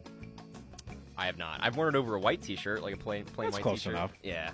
Yeah, this is kind of the look of the '90s. I don't think I've ever actually done the flannel over a band shirt. I have plenty. I'm actually wearing a band T-shirt right now, Steely Dan shirt. Uh, I uh, have pl- I have plenty of flannels, plenty of. By the way, when Trent's here, he'll wear flannels like in the summer. He wears flannels around this time. I, I love flannels, but only when it's cold out. I don't know what you're doing wearing them in the summer. but that's an old school, you know, '90s thing. Flannel over the uh, band T-shirt. Next one. Have you ever called a one nine hundred hotline? Have not. Have not. What, what are those even for? So I, I have to plead ignorance. I'm googling it right now. I have not. I don't know if those are like the uh, the naughty uh, the naughty phones or apparently it's from the 80s and it could be anything like uh, fan hotlines. You could call Corey Feldman's fan hotline from the 80s. That predates me. I, I never called a one nine hundred number either. So I don't check that box. Have you ever drank the original Crystal Pepsi? I haven't. Is that still around? I don't think so. I, yeah, I would doubt it. I have to Google this one too. I'm not familiar with Crystal Pepsi. Oh, it's it's uh, clear Pepsi. I never had this. No. Oh, actually, I, I haven't had it, but I remember they brought it back a couple years Did they? ago. Yeah, just like briefly. It was maybe like a summer thing, but uh, I remember seeing it. I never had it though. Yeah, what's the idea? Is it supposed to taste like Pepsi? It's just clear, or is it supposed to be like uh, their version of, of Sprite? I think that it tastes exactly like Pepsi. Like that's the whole shtick. Is like I, I don't know. It was weird. Yeah, it looks weird. Looks like uh, Propel water. Yeah. but obviously it would taste like Pepsi. I've never had it. Not familiar. Uh, have you ever had to fish for a toy out of a cereal box? I have not. I have not. Wow, never went for. By the way, what's your favorite? Are you a cereal guy? I I'm kind of a cereal guy. I don't like it for breakfast because it only fills me up for about an hour, but I like it as a snack, like afternoon, get home from uh, you know whatever, uh, have it as a nice little snack. I I'm like with it in, ya. in a cup too. You ever do that? Not a. I'll do it right out of the the box. Yeah. So so you don't go with milk, right? You're saying for the snack you just eat the cereal out of the cup, or do you put the milk in the cup? It depends on the day. A, a lot of the times it's usually dry out of the cup. Just pour a little in a little cup I got there, disposable Mm-hmm. plastic cup, and then eat it out of that as a snack. I'm with you. I've always said that. I don't eat breakfast. You've all been fooled to think breakfast is the most important meal. That's what uh, these cereal companies try to tell you. I don't eat breakfast, and if I eat cereal, yeah, it's uh, like at the end of the night. It's like a midnight snack. I'll eat it right out of the box. I'll get some Cocoa Puffs, and that'll be my dessert. Love a good cereal. Um, ever made juice from frozen concentrate in a can? I haven't made juice from that. I know we use like the lime juice to make like key lime pie. Uh, my mom's big. She she loves making key lime pie, so we we use that for pies and stuff. But uh, no, I've never had juice out of a can. No, the only I could say is like if you make a daiquiri or something, right? Like alco- an alcoholic drink. Yeah. That's the only thing I've never made uh, some sort of orange juice. Have you ever attended a birthday party at a fast food restaurant? I have not. I remember a bunch at Chuck E. Cheese when I was about five or six. And I, I guess that doesn't really count as fast food. Everybody loved their pizza. I remember. Yeah. yeah. They, they had pretty good pizza apparently, but no, uh, never at like a Burger King or a McDonald's. I may have. I don't know. But that was a big deal. I mean, my grandparents used to take that was a big deal. Now I grew up. My mother's a personal trainer, so we didn't get fast food very often. So when we were at my grandparents and they take us out to like a McDonald's or whatever, that was a big deal. We get a little fast food. Uh, so I certainly remember that was like a big deal going there and having a sit down meal, and you get the crown at Burger King. I don't know if I ever did an actual party. My family were Italian, so we didn't like Chuck E. Cheese because my uh, my family heard there's a bunch of rats in there. We don't do good with you know Italians. They stay away from rats. No rats allowed in the mafia. So we uh, we Chuck E. Cheese, all the rats. No thanks. Um, can you imitate the dial-up sound? Do you know what dial-up is? Is that that like really annoying sound at the uh, beginning or end of a phone call uh, from? Oh, geez, the landlines, right? Yes, Yeah. you're, you're on. You're on the right track. Yeah, back in the day, I'm old enough to remember this. You either had to choose the landline or internet. You couldn't use both the phone and the internet at the same time. And so when somebody was using the internet and you would call them, you would get that noise like you're calling a fax machine. And then if you were trying to use the internet and you connected the internet, it would be that annoying sound when you were dialing up the internet. I'm not going to make it on on air the noise, but I, oh, I can hear it. It haunts your dreams. And that was always the worst. We had one computer for the family. I had two older brothers, right? Yeah, we had to do schoolwork. And my mother would say, oh, I'm expecting a call. You can't use the internet. And then, okay, you can use it for 20 minutes. Then I got to have the phone after that. Oh, terrible. Terrible times, let me tell you. Um, were you kind and remembered to rewind? If you even get what that reference is. Did you ever have to be kind and rewind? Uh, I mean, we, we still kind of do. We've got DirecTV still for some reason. So uh, we like tape games, rewind games, all that stuff. I'm not really sure if I'm picking up on the, the right. That's today's rewind, yeah. Okay, But back in the day, you had to get a tape from Blockbuster. You would rent a movie on VHS, and if you didn't rewind it, you would uh, have to pay a fee when you returned the movie. Oh, so that's, yeah, okay, okay. And people, they even had machines just to rewind a VHS tape. You put it in your little port. It's like a portable VCR, but it doesn't attach to a TV, and you would press the button and rewind the tape. That was a big deal. If you brought back a tape that wasn't rewound, you're getting punished for it. This one I, I I am not familiar with. Did Mario or Mavis Beacon teach you how to type? No. No. Yeah. Who are those people?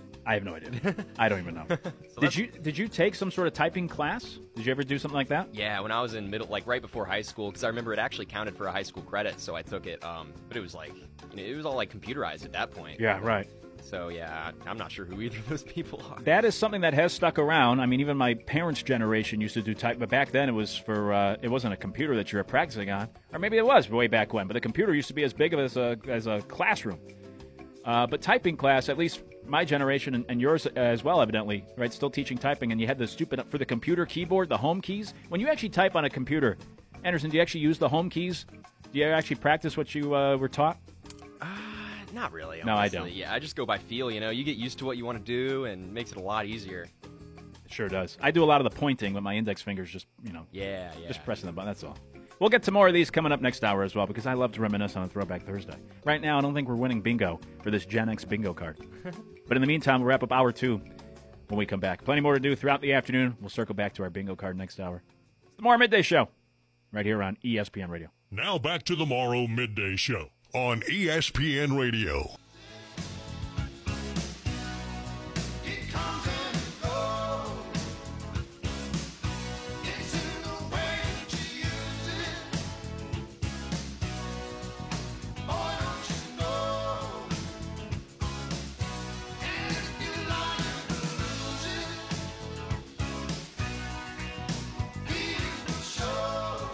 It's the Morrow Midday Show with Luke Morrow here on ESPN Radio. We're playing a little uh, Gen X bingo as it goes by online. We'll get back to that next hour here on the Morrow Midday Show. Usually do Trent's takes. Trent's out of town. We were talking about travel yesterday. Hopefully, uh, his travels have been okay because did you see this story? This made big headlines.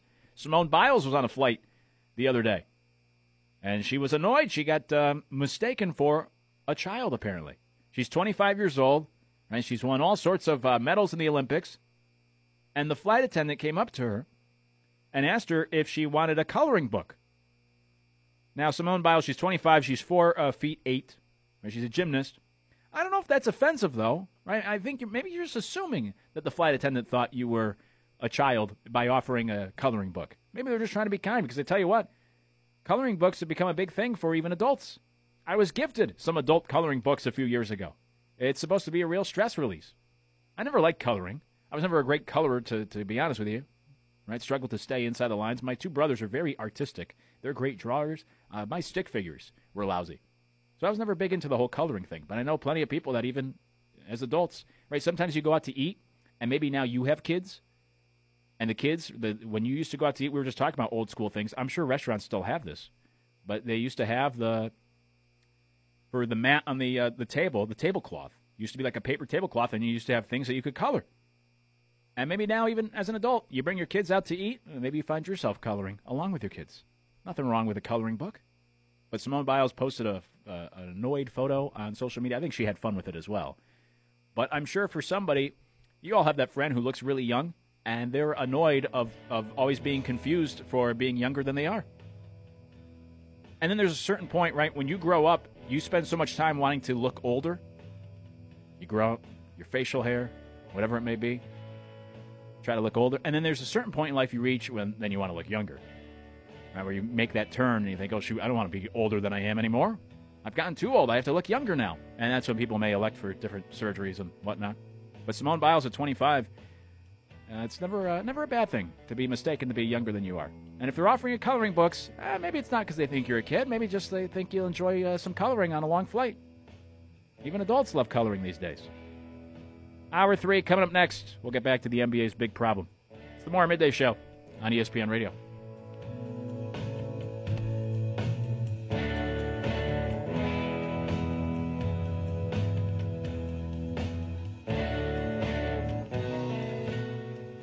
WTMZ 98.9 FM, WTMZ 910 AM and 94.7 FM, W234CD, Dorchester Terrace, Brentwood, Charleston.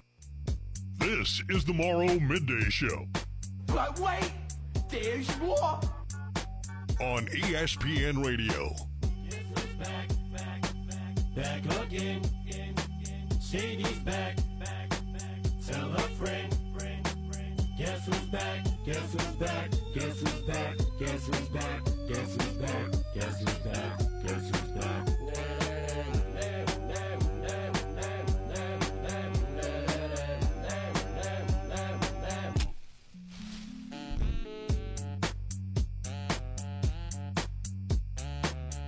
Final hour of the Morrow Midday Show with Luke Morrow here on ESPN Radio. You ever miss anything from the show, you can always catch it on demand. Search ESPN Radio Charleston, however you listen to your podcasts. And the podcast available online at charlestonsportsradio.com. Just click on our show page and you can find the podcast available there. While there on our show page, charlestonsportsradio.com, you can also leave a comment for the show. Get to us on Twitter at Morrow Middays. You can always text the show 843 608 1734.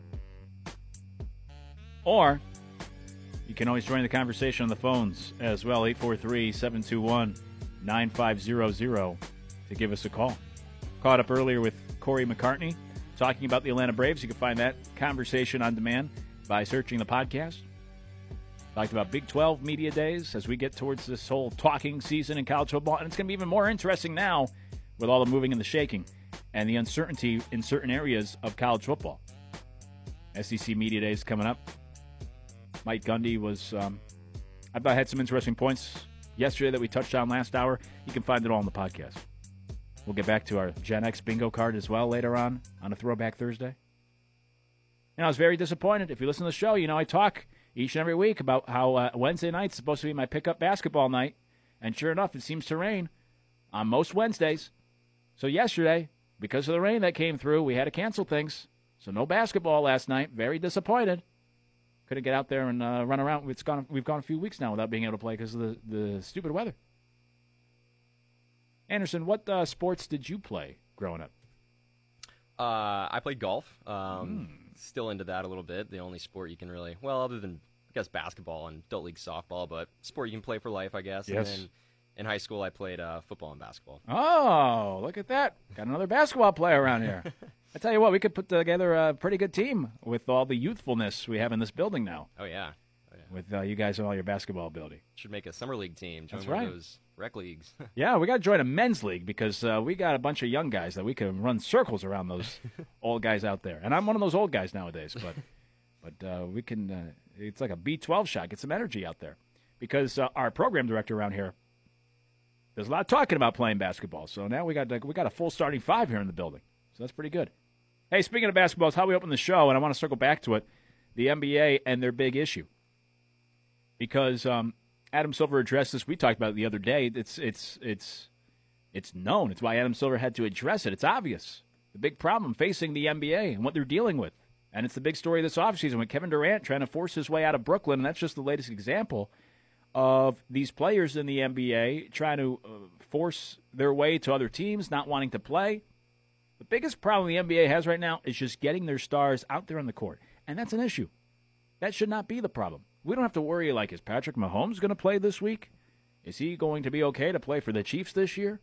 In the NBA, we don't know if the stars are going to be out there. We don't know who they're going to play for, when they're going to play, how many games they're going to play. Are they happy? You know, you talk about in college sports always having to recruit kids now because of the transfer portal. You're recruiting them even when they're on campus. You're recruiting them all four years. You have to make sure that they're happy. In the NBA, it's the same idea. What can we do to make you happy? And even when Brooklyn does everything that Kevin Durant wishes, well, still unhappy, evidently. Wants a trade. So here was uh, Adam Silver in his comments talking about this big issue in the NBA with these guys trying to demand trades, force where they go, and essentially the players running the league. Here's what the NBA commissioner said. I don't know whether whether he requested a trade or demanded one, but uh, this needs to be a two-way street. Um, teams provide enormous security and guarantees to players, and the expectation is in return that they'll meet their end of the bargain. I'm realistic that there's always conversations that are going to go on behind closed doors between players and their representatives on teams, but we don't like to see players requesting trades, and we don't like to see it playing out the way it is. Adam Silver talking about the trade requests in the NBA. So we have that going on in the NBA. We have the Braves dropping two out of three against the Mets this week, and the importance of that series. And that takes us to this, where we, uh, which we do uh, from time to time to get you caught up in the biggest stories of the day. But it's the big two at two. The Big Two at Two, where Luke recaps the two biggest stories of the day right here on the Morrow Midday Show. I was posed an interesting question earlier. That if you swap the commissioners of the NBA and the NFL, how would things work out if you swapped Adam Silver for Roger Goodell? I think all the commissioners are unpopular. In fact, Adam Silver may be the most popular amongst fans and even the players. I also think that's a problem because he doesn't work for the players, he works for the owners. But he's too much of a players commissioner. I think if you swap the two, I think Roger Goodell probably would be better off. I think Roger Goodell's the best commissioner we have. He's popular to hate. We hate all of our commissioners. We give them all a hard time. We call them all idiots. They don't know what they're doing. But for Roger Goodell, since taking over, uh, the NFL continues to grow. They're bringing record profits. They're pulling away from every other sport. He has gotten them on every network and also streaming now as well. I think Goodell has done just a fine job. You may not like how he handles certain suspensions. That's not supposed to be, you know, that's not supposed to fall on his plate. That's why they went out, and they've put together now a committee that handles those types of things. He's more on the business side and bringing in money and what's best for the league, and I think he's done a pretty darn good job. Adam Silver is popular because he's very media friendly. The media likes him. People in the media know him personally. He's well spoken. He's a smart guy. He comes off as a good guy. Right? He's never. Rob Manfred has put his foot in his mouth. Adam Silver never really has done so. But I don't think Adam Silver has been a good commissioner for the NBA. And I think this is one of the problems. Right? He works for the owners, and yet nobody has been better for the players. He's too much of a player commissioner. And the biggest problem the NBA is facing is trying to get players to actually play in games. That's a pretty big issue. Right? Just like if you were running a company and you tried to it was such a an effort to get your employees to work, that'd be a pretty big problem. they don't want to work. And they didn't show up today. And when they do show up, they don't want to do anything. And it wouldn't be good for your company. But between load management and player empowerment, it's hard to get the guys out on the floor. They're either sitting out a third of the games during the regular season or you know, they're forcing their way. They're just sitting out in general, sitting out for the entire season, forcing their way out from that city. Ben Simmons just refusing to play all year. James Harden forcing his way out in back to back seasons. Kyrie Irving refusing to play the last two years and now trying to force his way out. And Kevin Durant doing it with four years left on his contract. It's not great. And if you're a player, here's the kicker you don't have to sign these contracts. And if you don't want to commit four extra years to the Nets, you don't want to be there, don't sign the deal. You don't have to. But when the NBA players want the long term security and all that money, but not honor that commitment, right, you can't have it both ways. An NBA GM recently said that this is the worst thing that has happened. I'm paraphrasing, but this is the worst thing that has happened to sports at any level. The player empowerment, how they have uh, all the leverage, the front offices don't. It's not good for the teams. And players, regardless of what you think about your favorite athlete, they may be very intelligent. They may be good businessmen, right? Magic Johnson has been good in business. Even Alex Rodriguez, LeBron James seems to uh, have a good business sense. Doesn't mean they should be running the league while they're still playing in said league. Well, if you look at the uh, average age of the CEOs for the Fortune 500 companies, it's 57. Because, as I said earlier, experience is the, always the most important thing. The players should not be running the league. That's why you have these front office executives and a commissioner and all these people in these roles. Once they retire, yeah, if you're Michael Jordan, right, you could buy a team, try to run a team. Magic Johnson, same idea. You could work for the league. Guys go on and do that. Isiah Thomas was like working for the NBA at one point, but not when you're currently playing. You may think you know what's best for the league. You probably know what's best for you, but that's not always what's best for the league itself. What Kevin Durant sees as what's best for him isn't necessarily best for the NBA.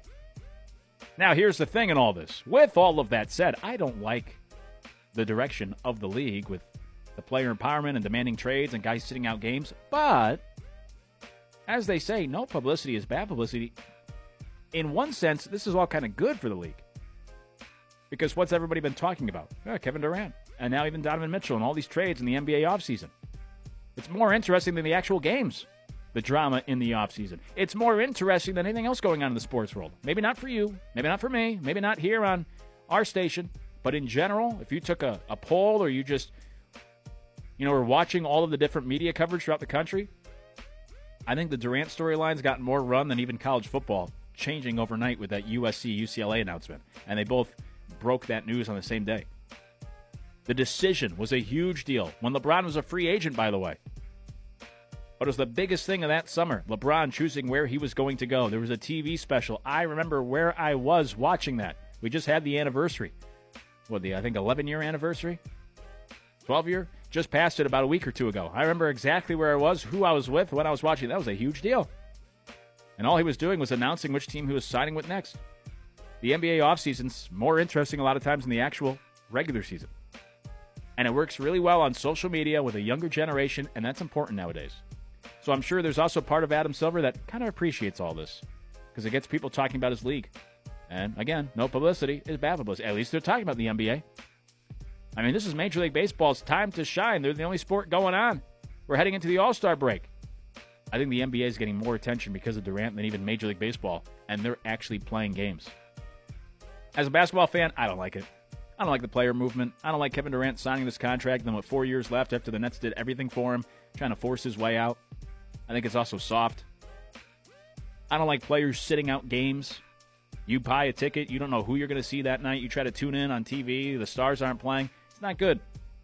But there is part of this that for a portion of the fan base, they do enjoy it. Whether it's on social media or the drama or the gossip or the offseason, the wondering what's going to happen or being able to play GM at home with their favorite team. I don't think it's good for the league, but there's part of it that does kind of help out the NBA, and that's probably why Adam Silver does maybe secretly appreciate it. Story number two that we talked about earlier is the Braves and the Mets. Look, the Braves dropped two out of three for the Mets. You're not going to overreact too much to a series in July. We still have not reached the All Star break.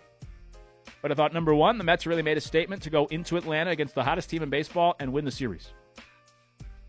I thought number two, a little bit of a concern to come out of the series for the Braves is all their runs only scored on homers. Now, we talked about this earlier with Corey McCartney, and you can find that interview uh, on demand.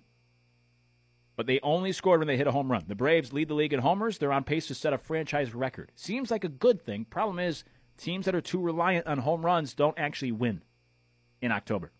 It's what has kept the Yankees back for a dozen years. So if you're the Braves, you just played against the Mets, right? The most important games on your schedule throughout the year, the team you're competing with directly in your division, you only scored on homers against a pretty good pitching staff. It could be a little bit of a glimpse of what could potentially play out in October. Now, the Braves do get the Mets 12 more times. It'll be really fascinating, but as Corey said, the Mets will also probably be better off when they face them in the future because they'll get the uh, DeGrom back and some of the hitters that were unavailable this week. And then my third takeaway from all this is that, again, you don't want to overreact to some games being played in July, but it's always important whenever you face somebody in your division because you get a win, they get a loss. And if you go back to 2012, every team since then that has won the NL East has the best record against the division. Since 2012. When the Braves have won these divisions four years in a row, it's because they've had the best record in the division.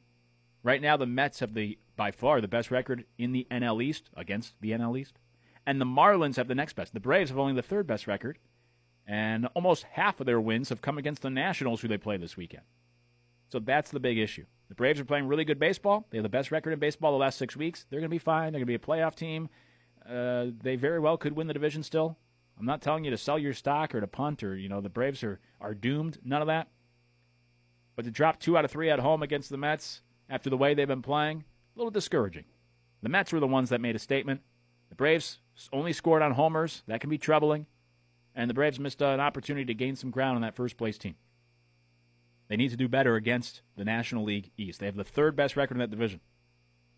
The Marlins are better against their own division. And the last nine division winners have the best record in the division against the NL East. Right now, it's the Mets. So the Braves, you have to take advantage of those opportunities to give yourself a win and give the Mets a loss along the way as well. By the way, Buck Showalter had uh, quite the quote after the game yesterday where he said something along the lines of, let me see if I can pull it up quick. But he said something along the lines of, um, I'm not going to say they didn't want it in regards to the Braves, but we wanted it more. Something along those lines from yesterday's finale, which, you know, was a day game. It was getaway day for the Mets. Uh, the Braves were at home. Are the Braves, are they playing in Washington this weekend? I guess it was getaway day. Yeah, they are in Washington. So I guess it was getaway day for both teams. And a lot of times that could lead to some ugly performances because you're looking forward to that trip. You just want to get out of town. Afternoon game. You just played the night before. Quick turnaround. You're looking to, yeah, let's just get on the plane and go to the next city. And the Braves have struggled in series finales in recent weeks. But Showalter, even uh, he's not one to, he's not afraid to uh, have strong opinions or to share what he really thinks. And he made a comment yesterday, uh, something along those lines, about uh, the Mets wanting it more than the Braves. And I don't think I don't know if it's full bulletin board material, but the next time you play the Mets, if you're the Braves, right, that should get you a little fired up. Yeah, I got it. I finally grabbed the quote.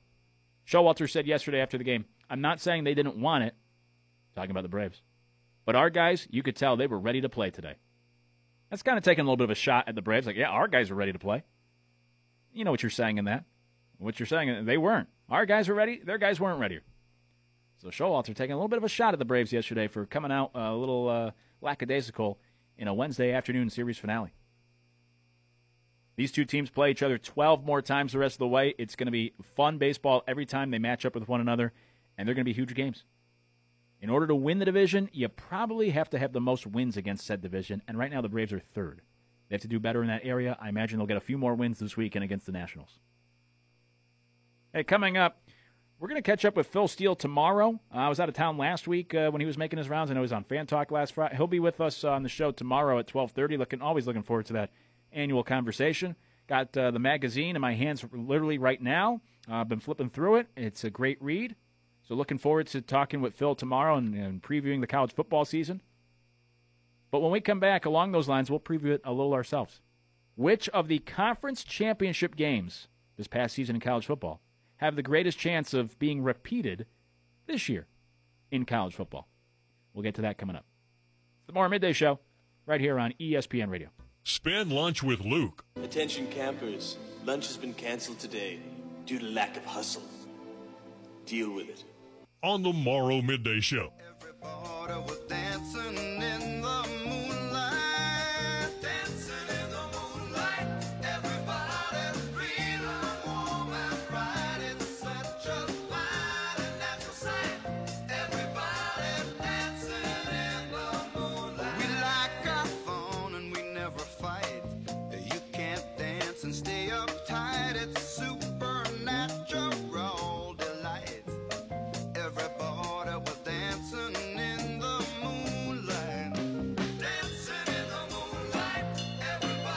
Coming up, which conference championship game in college football has the best chance of repeating this year?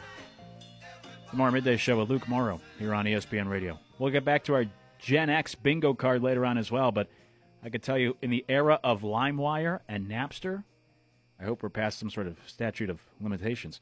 Uh, that was one of those songs there that was always mislabeled. And then people would just think that that's who the song was by. If you used to download that song online, everyone would always label it as Van Morrison. And so then a bunch of kids would always say, oh, yeah, that song by Van Morrison. Life is a Highway was always uh, a Tom Petty song on LimeWire. And then uh, Sister Hazel's one hit was always credited to Blues Traveler. In fact, when I Google Sister Hazel, one of the first questions that comes up is, is Sister Hazel Blues Traveler? That's the LimeWire effect. Uh, that's how impactful that most people are Googling that. Because everybody thought of a certain generation, if you used to download music online, uh, which of course none of us ever did, if somebody's listening, especially Metallica. But if you used to download your music online, uh, there was a bunch of songs that was always mislabeled. That was one of them. Hey, which of the college football conference championship games have the best chance of repeating themselves this year? If we look at the five last year in the ACC, of course, it was Pittsburgh and Wake Forest. In the Big 12, you had Baylor, Oklahoma State. Big 10 was Michigan, Iowa. In uh, the Pac 12, it was Utah, Oregon. And then in the SEC, it was Georgia and Alabama. I don't know if we want any of these games to actually repeat because only one was decided by less than 17 points. That was Baylor, Oklahoma State, which was a fun game. Uh, was the best of the bunch, but even that game was the lowest scoring. So pick your poison. All right, either a close game but low scoring, or a blowout with a bunch of points. And if you go back and you look at these games, we talked about this in the show a few weeks ago, but most of the teams that reached the conference championship last year had win totals in Vegas of under, I think it was under eight and a half, I believe it was. They were not expected to actually be there. You know, Pittsburgh, Wake Forest, Michigan, even Utah. So a lot of surprises. This year, which conference has the best chance of repeating that same championship? Well, I think it's right. I think we could all come up with a pretty obvious answer. In the ACC, Pittsburgh and Wake Forest, I, I think there's a belief that Clemson won't miss out on the conference championship game two years in a row. There's also some hype around Miami. There's concern about Pittsburgh replacing Kenny Pickett. Wake Forest kind of reaching their ceiling last year. Can they do it again? In the Big 12, you have Baylor and Oklahoma State. It could be interesting. But a lot of people are very excited. Oklahoma's the favorite. Texas is number two with Quinn Ewers coming in. And we are always, we are always uh, distracted, attracted to those big brand names. So people are paying attention to Oklahoma or Texas. I could see Baylor and or Oklahoma State getting back there, especially Baylor. Good defensive team, good coach, and I think the Big 12 is wide open. In the Big Ten, Michigan and Iowa, well, the belief is that Ohio State, especially this year, will not miss out on the conference championship game once again. And they'll be there instead of Michigan. Utah, Oregon, possibility. I really like Utah this year. If you listen to the show, you know that. But most people think USC already in year one of Lincoln Riley that that is their conference to lose. I don't know if that's the case. This is another one that I would also put towards the top half of this list. And before I get to the SEC, which I think would be the obvious answer, let me give you some context in what Vegas believes. When it comes to the ACC, Pittsburgh has the second best odds, Wake Forest third best, the two schools behind Clemson. So, in the eyes of Vegas, there's a pretty good chance that could happen again. Pittsburgh, Wake Forest. That is, if Clemson does not hold up their end of the bargain. In the Big 12, Baylor has the fourth best odds to win the conference. Oklahoma State has the third best, again behind Oklahoma and Texas. So for that matchup to continue once again this year, Texas will have to continue to disappoint, and Brent Venables will have to struggle a bit in year one. In the Big Ten, Michigan and Iowa, they have the second and the third best odds, only behind Ohio State. So, you know, pretty good possibility there. However, Ohio State is such a favorite. They're in that top tier with Georgia and Alabama that it would be a big surprise if they're not in the Big Ten championship again this year. And in the Pac 12, Utah and Oregon have the second and third best odds, only behind USC, which is why I think, yeah, that, that could be likely because I'm not as high on USC in year one. I think they'll be much better than last year. I don't know if they win the conference in the first year of Lincoln Riley. Some people have them going to the playoff. I don't think that's the case this year. I think there's a little bit of a learning curve in year one. You're bringing in all these pieces, hoping they gel. And I like Lincoln Riley, but you know, there's also there was a ceiling to what he could accomplish at Oklahoma. Then you get to the SEC, and this, of course, is the most obvious one: Georgia, Alabama. They're the two favorites to not only win the conference, they're two of the top three favorites, along with Ohio State, to win the national championship. So if you had to pick one conference championship game that could repeat, that of course is the safest bet. In fact, if I had to order these, SEC is number one, and then I'd probably put Utah, Oregon, probably number two in the Pac-12.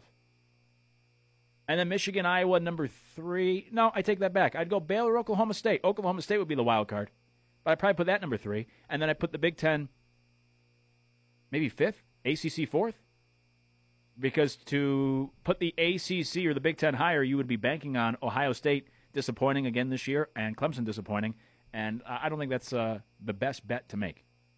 I think you a safer bet would be Texas underperforming compared to Ohio State or Clemson or even USC underperforming compared to Ohio State or Clemson this year. But the SEC has the best chance of repeating Georgia, Alabama. In fact, I do think that's the SEC title game we will get because those have been the best two teams in the SEC in the last handful of years. Who's going to challenge Georgia? I think that's the better question than even Alabama. And Alabama's usually the safer bet. But do you think Kentucky could win that division? Tennessee, Florida in year one of Billy Napier, South Carolina with Spencer Rattler? there may be a bigger gap between Georgia and the rest of their division than Alabama and the rest of theirs. I mean, you got Texas A&M trying to nip at their heels. You have Brian Kelly at LSU. Maybe Lane Kiffin at Ole Miss takes a step forward after being a top 10 team last year. Arkansas is very intriguing. So that's probably the bigger question mark, but I'm always going to bet on Nick Saban. It's the same thing I say about Tom Brady, right? I'll be the one to turn out the lights on that Tom Brady party. Everyone else can leave. I'll clean up. I'll be the last one. You can all bail on Tom Brady and people aren't really bailing him on uh, bailing on him as much now as a few years ago.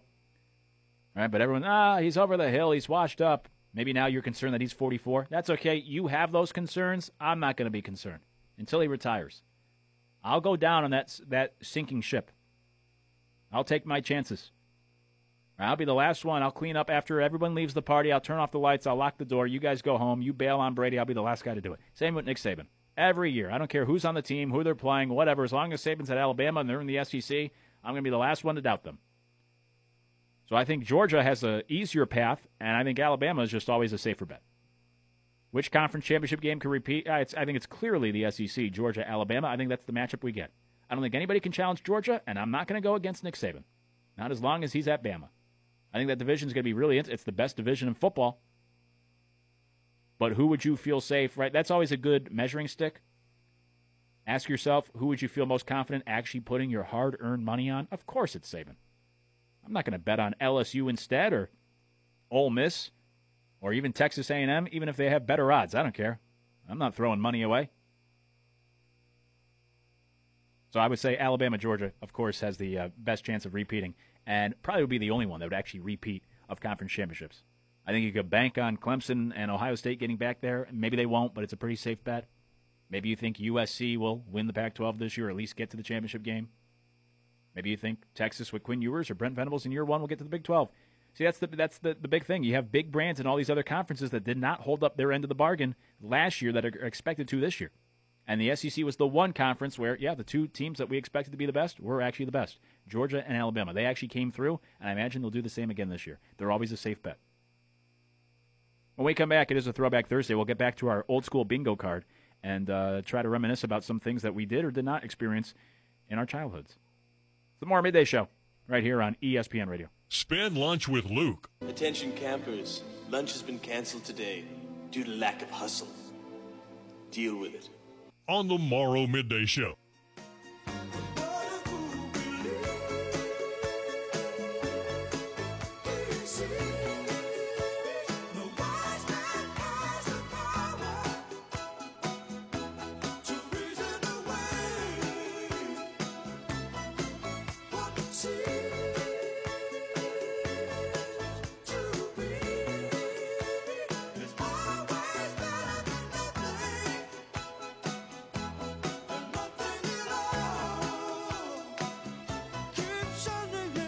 It's the Morrow Midday Show with Luke Morrow here on ESPN Radio on a Throwback Thursday. There's this tweet going around. It's become like a meme now to use internet vernacular from John Golson, who said, You've just ordered Pizza Hut. You got a new copy of WWF No Mercy for Nintendo 64 and a two liter of Dr. Pepper. No school tomorrow. Your parents don't care if you stay up all night. A perfect summer night. You're 39 years old and the year is 2022. That's the tweet that's gone viral from John Golson. And the nostalgia hurt just from reading it. Now I got uh, friends of mine in a group chat, right, talking about how that's uh, that uh, sounds just like me. Oh man, let me tell you, back in the day, that's exactly what we used to do. And Pizza Hut back in the day, that used to be the place to go because they used to have like the buffet and everything. Now it's just mostly a takeout place. But used to go and be all the all you could eat pizza. As we get back towards our Gen X bingo card that we were doing last hour on a Throwback Thursday to try to reminisce about certain things in yesteryear. But first, Anderson, if you're ordering pizza, not from some local mom and pop shop, but a, a chain restaurant, what's the go-to out of you know Domino's, Papa John's, Pizza Hut? What's the favorite one? It's either Papa John's or Pizza Hut for me. Um, I think Papa John's, and I this might be because they were the sponsor of the NFL, but I would always get Papa John's on a Sunday and then just relax with my pizza and my garlic dipping sauce, and then just Mm. watch some football. So uh, I think I'll go Papa John's. Pizza Hut close second. I actually worked at Domino's for a summer. Oh. And it's one of those things. Once you see the bacon made Yeah. or whatever, yeah. So I don't really like Domino's anymore. But um, yeah, I'll go Papa John's. I get that. My brothers worked at uh, Krispy Kreme back as a high school job, and yeah, I don't think they've had donuts since. they used to bring home the. Oh, I loved it because they would bring home all the extra donuts, and even if it was like a day old, the next morning I'd wake up and all the. Don- oh, so good. But I get that idea. Uh, what goes up? What's the pizza topping? What's the favorite type of pizza? I love a good cheese, uh, and then if it's not cheese, gotta go uh, like meat lovers. I love good meat lovers, and then uh, something like pepperoni, bacon, extra cheese. I Oh. like that when they've got like a three topping deal, something Yeah. like that. So uh, yeah, you can go a number of different ways, but uh, normally I just go straight cheese. Man, no, you're ta- I haven't eaten yet today. You're talking me into getting some pizza. Oh yeah, oh yeah. We'll get to our bingo card in just a moment. You can always text the show 843 608 1734 on the text line in regards to the conversation earlier about the NBA. Uh, somebody asked, um, or somebody said, Did you notice all the NBA players you mentioned sitting out are stars? Is it ego? Have the stars become bigger than the game? Well, I think a couple of things. I do think ego certainly plays a role, but I also think only X number of guys, certain number of guys can do it, and the ones that are big enough stars, right? Kevin Durant can try to use this power. Now, according to reports, him and Kyrie are both finding out that maybe they're not as wanted as they thought. Maybe not as many teams are interested. Also, the asking price for Kevin Durant is very high, as it should be. But of course, right, ego plays into this. I also think, and I said this earlier this week, though, part of it is just how we look at these athletes and how we judge them and how we compare them to, say, Michael Jordan, who went 6 and 0, and you got to win all these finals. I mean, I think that's the reason why LeBron's moving around. To, to, to try to go to the easier path. It's the same reason Kevin Durant, he left Oklahoma City to join Golden State because he couldn't beat Golden State. And then he got his rings at Golden State, and then he thought, okay, I still have to prove myself on my own. Let me go try to do that in Brooklyn with Kyrie. And in Brooklyn, it's been three years. They've won, what, one playoff series? And now it's like, okay, I want to go to his two teams he requested to be traded to Miami and Phoenix. The two teams had the best records in the conference this past year. The best team in the East, the best team in the West. It's not a coincidence. Durant wants to go to the best team so he can win more championships. And maybe that's a difference from years in the past where, uh, you know, guys didn't do that as often. Jordan stayed with the Bulls, Bird and Magic, and even Isiah and all these stars. Patrick Ewing stayed with the Knicks, even though they could never get past the Bulls. They, they, Hakeem Olajuwon stayed with the Rockets. Right? They, Reggie Miller at the Pacers. These guys never left their teams. That's the big difference. But I think we have put such a large emphasis. If you don't win those championships, you are largely forgotten. Ask Dan Marino. Uh, the ask Charles Barkley, um, Stockton and Malone, even Reggie Miller. If they weren't working in the media, you wouldn't think about them as much. That we put such a large emphasis on these championships that I do get the idea from the players that you know they want to. Uh, they don't have that patience. They want to go wherever they can go win. In regards to the last question, have the stars become bigger than the game? I don't think so. Because I think the NBA is always going to be okay, right? Like this was a concern when Michael Jordan retired. The NBA did take a hit; their ratings dropped by about fifty percent, and at the time, Jordan was seemingly bigger than the NBA. But then LeBron came along, and it took about six years before LeBron entered the league, and it took a couple years for LeBron to really get going. Right, but then you have all sorts of different stars. And now, even as LeBron's a little bit older and Durant is in his mid 30s and Steph Curry's in his mid 30s, look at all the young talent in the league now. So, like in general, have the stars become bigger than the game? Yeah, maybe. But I don't think any one particular star. The NFL does this really well. Like when Tom Brady, when he does retire, they'll be just fine. There's not going to be any hit in the ratings. Right, you're going to tune in no matter who's playing. Uh, Brett Favre retired, Peyton Manning retired. It didn't matter. The NFL didn't take any sort of hit. The NBA did take a hit from Jordan. Um, but I think right now they're in a good spot with all this young talent that when we get to that point when LeBron finally retires and Durant, I think they're producing enough young talent that there's enough guys you'd be interested in, like a Luka Doncic. Giannis will still be around. So in general, yeah, the stars probably have become bigger than the game because it is a star-driven league. The NBA is all about the stars, but I don't know if it's as big as one or two stars. Like Durant may think he's the most important guy. Uh, Durant was injured a couple years ago. Uh, you could, you know, if Durant misses a year, I don't think like the NBA is folding. Kyrie Irving has sat out games the last two years. Uh, LeBron's been injured the last three years. He's playing out in the West Coast where not as many people are watching him. May not be ideal for the NBA, but it's not like, oh boy, right? the NBA's screwed because no, not everyone's watching LeBron James. The stars are bigger than the league itself, which is why they have this much power. But I think there's we're gotten to a point where there's enough stars now that the NBA will be okay. And with that, let's get back to our Gen X bingo card on a Throwback Thursday and see how many of these things we put Anderson to the test. He's doing a great job uh, running the, the, show.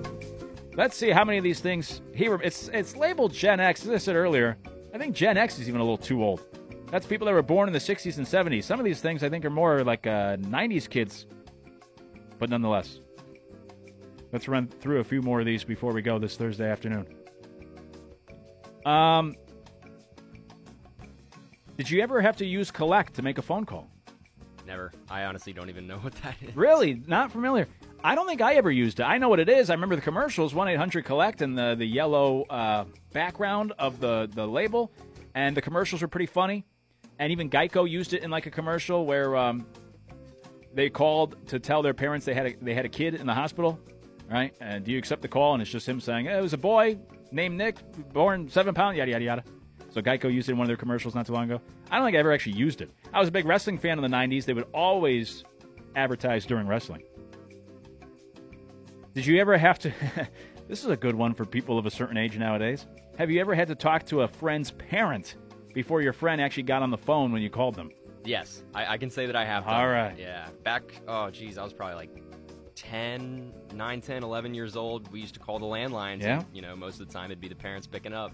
So I actually have done that one. That was always awkward. I got to be honest. Yeah, yeah. You just wanted to talk to your buddy. You don't want to have to make small talk with the parents. Mm-hmm. And I've told the story before, but one of my friends is Frank. He's Frank the third. His father's Frank Jr. It was always the worst. We'd call, the father would answer, "Hey, is Frank there? He's speaking. Oh, is Frank Jr. there? Yeah, speaking. And, oh, it's just worse. I just want to talk to my buddy. I don't want to have to deal with the parents in the meantime. Then they ask like, "Oh, what are you doing tonight?" Right? Because they're suspicious. Ah, just want to talk to my buddies. You ever have to cover your textbooks with paper grocery bags? I did not. I did not. Was that like to save them from the rain or something on the way to school? Yeah, honestly, I don't really know why we did that. I guess yeah, it was to protect the books. I guess we right. Yeah, in elementary school, you'd have to return them. Mm-hmm. college, you'd buy the books, but then you try to sell them back. So you always wanted to take good care. Some people wouldn't like highlight their books so they could sell them back. So I guess that the book covers was always a big deal, at least when I was growing up. And I guess yeah, just to protect the books. I guess they would charge you more. I, I, don't, I don't, I don't have kids, so I don't know what it's like if you ret- rechar- if you return a damaged book at the end of fifth grade. Are they charging you? I don't know. But that was a big deal. The book covers. You needed a cool book cover. And we used to have uh, like a book fair in school, and you could buy the different types of covers. But a lot of kids, their, their mother would just do, uh, my mother included, we would do just the uh, paper bags instead of buying some sort of fancy design for the book cover. Do a paper bag, you write science book. That's, that's it. And you knew that was your science book. You ever get a piercing at the mall? I did not. I did not. Um, I, I do think that girls my age have though. Yeah? Yeah. so That's I- still a thing? I think so, or at least it was probably eight, ten years ago. I don't have any piercings, but I tell you what, back in the day, there was a place called, uh, I don't know if it's national or what, but it was in the malls where I was. Uh, I think it was Piercing Pagoda, I think it's called. That was a hot spot to get, like, you'd get jewelry for your girlfriend or whatever. That was a good spot. You get some cheap jewelry there. They would also, they would do piercings, but they'd also, you could buy a ring, you could buy a necklace. I think that's what it's called, Piercing Pagoda. That's where I went all the time for gifts. They were real cheap and nobody would know. Uh, let's see what else we have on here. You ever? I have to make sure I say this properly. You ever star sixty nine somebody on the phone? You ever star Yes. sixty nine? Yeah, because then they couldn't see the uh, caller ID. Yeah. Very good. Yeah. So you're doing prank calls, huh? Back when I was young, when you can get away with it. yeah. Well, my buddies and I, we did a lot of prank calls back in the day. Oh yeah. Good, uh, good way to pass the time. Uh, have you ever ate from paper products with abstract teal and purple squiggle art on them? Yes. Yeah, and those little cups too. the- The, paper cups. Yeah, yeah. Uh, that's kind of like a, a famous little design there, honestly, these days. It is because it's become like a fashion statement. They now have like shirts with that design. Yeah, yeah. I think part, maybe for Halloween, I don't know, but people get like sweatsuits where the pants and the shirt have that same design. Oh, that's an iconic design. Oh yeah. Of your paper products back in the day, the plates and the cups, absolutely. I'm sure this was far before your time. Did you ever scam Columbia House or BMG out of free CDs or cassettes in the mail? Can't say that I did that one. That was be- I'm familiar with it, but that was even before. Like I said earlier, my generation is the one that would download music online. But back in the day, you used to get, be able to get CDs or even albums, cassettes for like a dollar from Columbia House, and they would mail them to you. Uh, when you were homesick from school, would you watch The Price is Right? no, I. Jeopardy, though. I, I would watch Jeopardy. close I- enough. Yeah, yeah. I, I was never really into prices, Right, or even Jeopardy. Yeah. That was always the worst, though. You were homesick from school, which you appreciated, but there was never anything good to watch. Yeah. You'd have to watch, uh, you know, when I was growing up, it was uh, like the Steve Wilkos show and uh, Jerry Springer, Yeah. Judge Judy, who I know some of those are still on. Have you ever eaten tan M&Ms? No, no. Is that real? I think I've had them. Wow. I think I remember it. Now, do M&Ms, do they have a different flavor to them, or are they all the same? I think they're all the same. Yeah, I think so, too. People always say that, that they taste different. Yeah, I know um, they call them uh, they call them what readers when um, not the glasses, but uh, they're riders. Riders, right? It's riders when celebrities, performers get to they give their list of what they want for a venue. So if somebody comes perform in Charleston, they give their list ahead of time to the venue they're coming to perform, a musician, a stand-up comedian, whatever, of the things they request in their dressing room. Usually they have to pay for most of the stuff, but it's what they want. Anyways, I know a family that had a catering business when I grew up, and they used to work with the local amphitheater for all the concerts. And when uh, Motley Crue came and Tommy Lee, Tommy Lee's request was only a certain color. I wish I remembered. Are there purple M&Ms? I think it was per- only one color. He wanted a bowl of only like green M&Ms. He wanted M&Ms, but only one specific color. I don't think there's a difference. Yeah. But Tommy Lee thought there was. Tan M&Ms. Uh, a few more. I definitely did this. I have the T-shirt to prove it. Did you graduate from Dare? Oh, I know what that is. It's the oh, it, it's the drugs thing, isn't Yes. it? Yeah, I know what that is. We didn't. We had like a different sort of thing. They didn't do the whole Dare campaign, but we, we definitely had those speakers come to our school. Yeah, I don't know if it worked. uh, but Dare to resist drugs and violence, which I. Uh, DARE is actually drug abuse resistance education. There you go. That's where DARE comes from. Yeah, I had the T-shirt. You would gra- you know, quote unquote, graduate, and you get your little like uh, paper diploma, and you hang it on the wall, and your parents are proud. You passed dare. You're in like fifth grade at the time. You never know what they're talking about half the time. I love this one. Did you ever injure yourself with either a slip and slide, a pogo ball, skip it, or moon shoes? Uh, we did the slip and slides. I'm not sure if I ever injured myself to the point where I remember it, but uh, I- don't know those other things. What's the pogo ball? Is that not a pogo stick? No, if I remember correctly, my cousins had this. I think if it's the pogo ball, where you would tie it around one ankle and you would swing the ball around and you'd have to jump over it. Uh, if I remember correctly, that may be another toy. I don't know, but that uh, my cousins had that back in the day. Moon shoes, I did not do. Skip it. Skip it was big. Um, or actually, I may be thinking of uh, that other handheld game. Was that called Skip It? Bop it. Bop it. That's what I'm thinking of. Yeah. And skip it is actually what I just described. I think I just googled skip it. That's the one where you tie it around your ankle. Okay. So now pogo ball. I don't know what a pogo ball is. Now I have to Google this. Yeah, bop it. I'm not. For, I just googled pogo ball. I'm not familiar with that. Bop it was all the rage. So you're familiar with bop it? Oh yeah, I, I had those. Yeah. Yeah, that was big time. Yeah. Uh, two last ones here on Gen X Bingo. Did you wallpaper your bedroom with posters? I kind of still do that to this day in my dorm room in college. So yeah, uh, yeah, I've got a bunch of stuff on my walls. Back in the day, it was all, it was Sports Illustrated. Everybody wanted to put on their walls. Yeah. What are you doing now? Nowadays, people used to cut out from magazines and put those on the walls. Are you buying posters? Are you printing things out? Nowadays, what are kids doing to actually put those things up on the wall? Usually it's just stuff I've accrued. Like uh, when you go to like the South Carolina basketball games, they have them at the doors. so Right. grab two or three of those, get some football ones, and then I like to get a pennant. I've been to like a handful of bowl games, so I, I usually get a pennant from the little gift shop there and put those on the wall. It's it's just kind of like more of sports memorabilia stuff, really. Yeah, that makes sense. I love that. I love that pennants have stood the test of time. I have a bunch of pennants hanging in my uh, in my home as well. My parents do as well. We have all sorts of pennants from over the years. Love those. Lastly, there's a couple other ones I skipped, but the last one. Do you still have anxiety from America's Most Wanted, Unsolved Mysteries, or Rescue 911? You ever watch any of those shows? Is that like basically Dateline, one of those old Yeah, pretty shows? much, yeah. Yeah, I never I never uh, watched any of those. Not even Dateline, really. But um, I think my, my parents do. My dad likes all those uh, mystery murder shows. America's Most Wanted was big though. That was big time when that was. Uh, I don't know. I guess it's not on the air anymore. I don't know because they were America's Most Wanted was about people that were still actively on the loose. Oh wow! So then it would you would watch it and and it'd say like if you have any information, call this number. If you see this person, so then people get freaked out. They think they're in the backyard. Right? You see somebody uh, go through your bushes at, at night, and you think, "Oh shoot, that's the guy I just saw in America's Most Wanted last night." so that's where the anxiety comes in from. People would watch that show and think like, "Oh shoot, this guy's in our town." Yeah. Especially if it was something that hit close to home. On Throwback Thursday, if you were playing at home, there you go. Gen X Bingo. How many of those things do you remember from when you were growing up? I, I don't know if I actually got bingo, but I knew a few of them. We'll wrap up your Thursday and we come back. Morrow midday show on ESPN Radio. Now back to the Morrow Midday Show on ESPN Radio.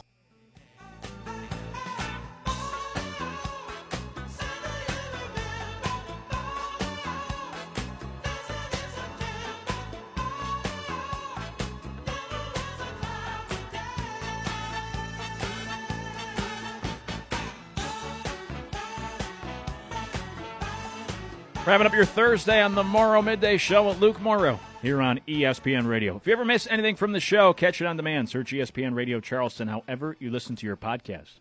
And the podcasts are also available online at charlestonsportsradio.com. Just click on our show page. You can always take the Morrow Midday Show with you wherever you go. Just stream us online at charlestonsportsradio.com or through TuneIn Radio, your smart speaker, or our free app. Search ESPN Charleston in the App Store, and through the app, you can listen to the show live or on demand from anywhere in the world. Appreciate listeners checking in from at least nine different states and multiple countries on this Thursday. If you missed anything from this afternoon, go find it on demand. Search ESPN Radio Charleston, however you listen to your podcast, to find the show in full. Coming up tomorrow will be like a quasi football Friday as we uh, are about seven weeks out from college football. Phil Steele will join us around 12:30 tomorrow to preview the upcoming college football season. In the meantime, life is a series of hellos and goodbyes. For now, we say goodbye. We'll say hello again tomorrow at noon. It's the Morrow Midday Show right here on ESPN Radio.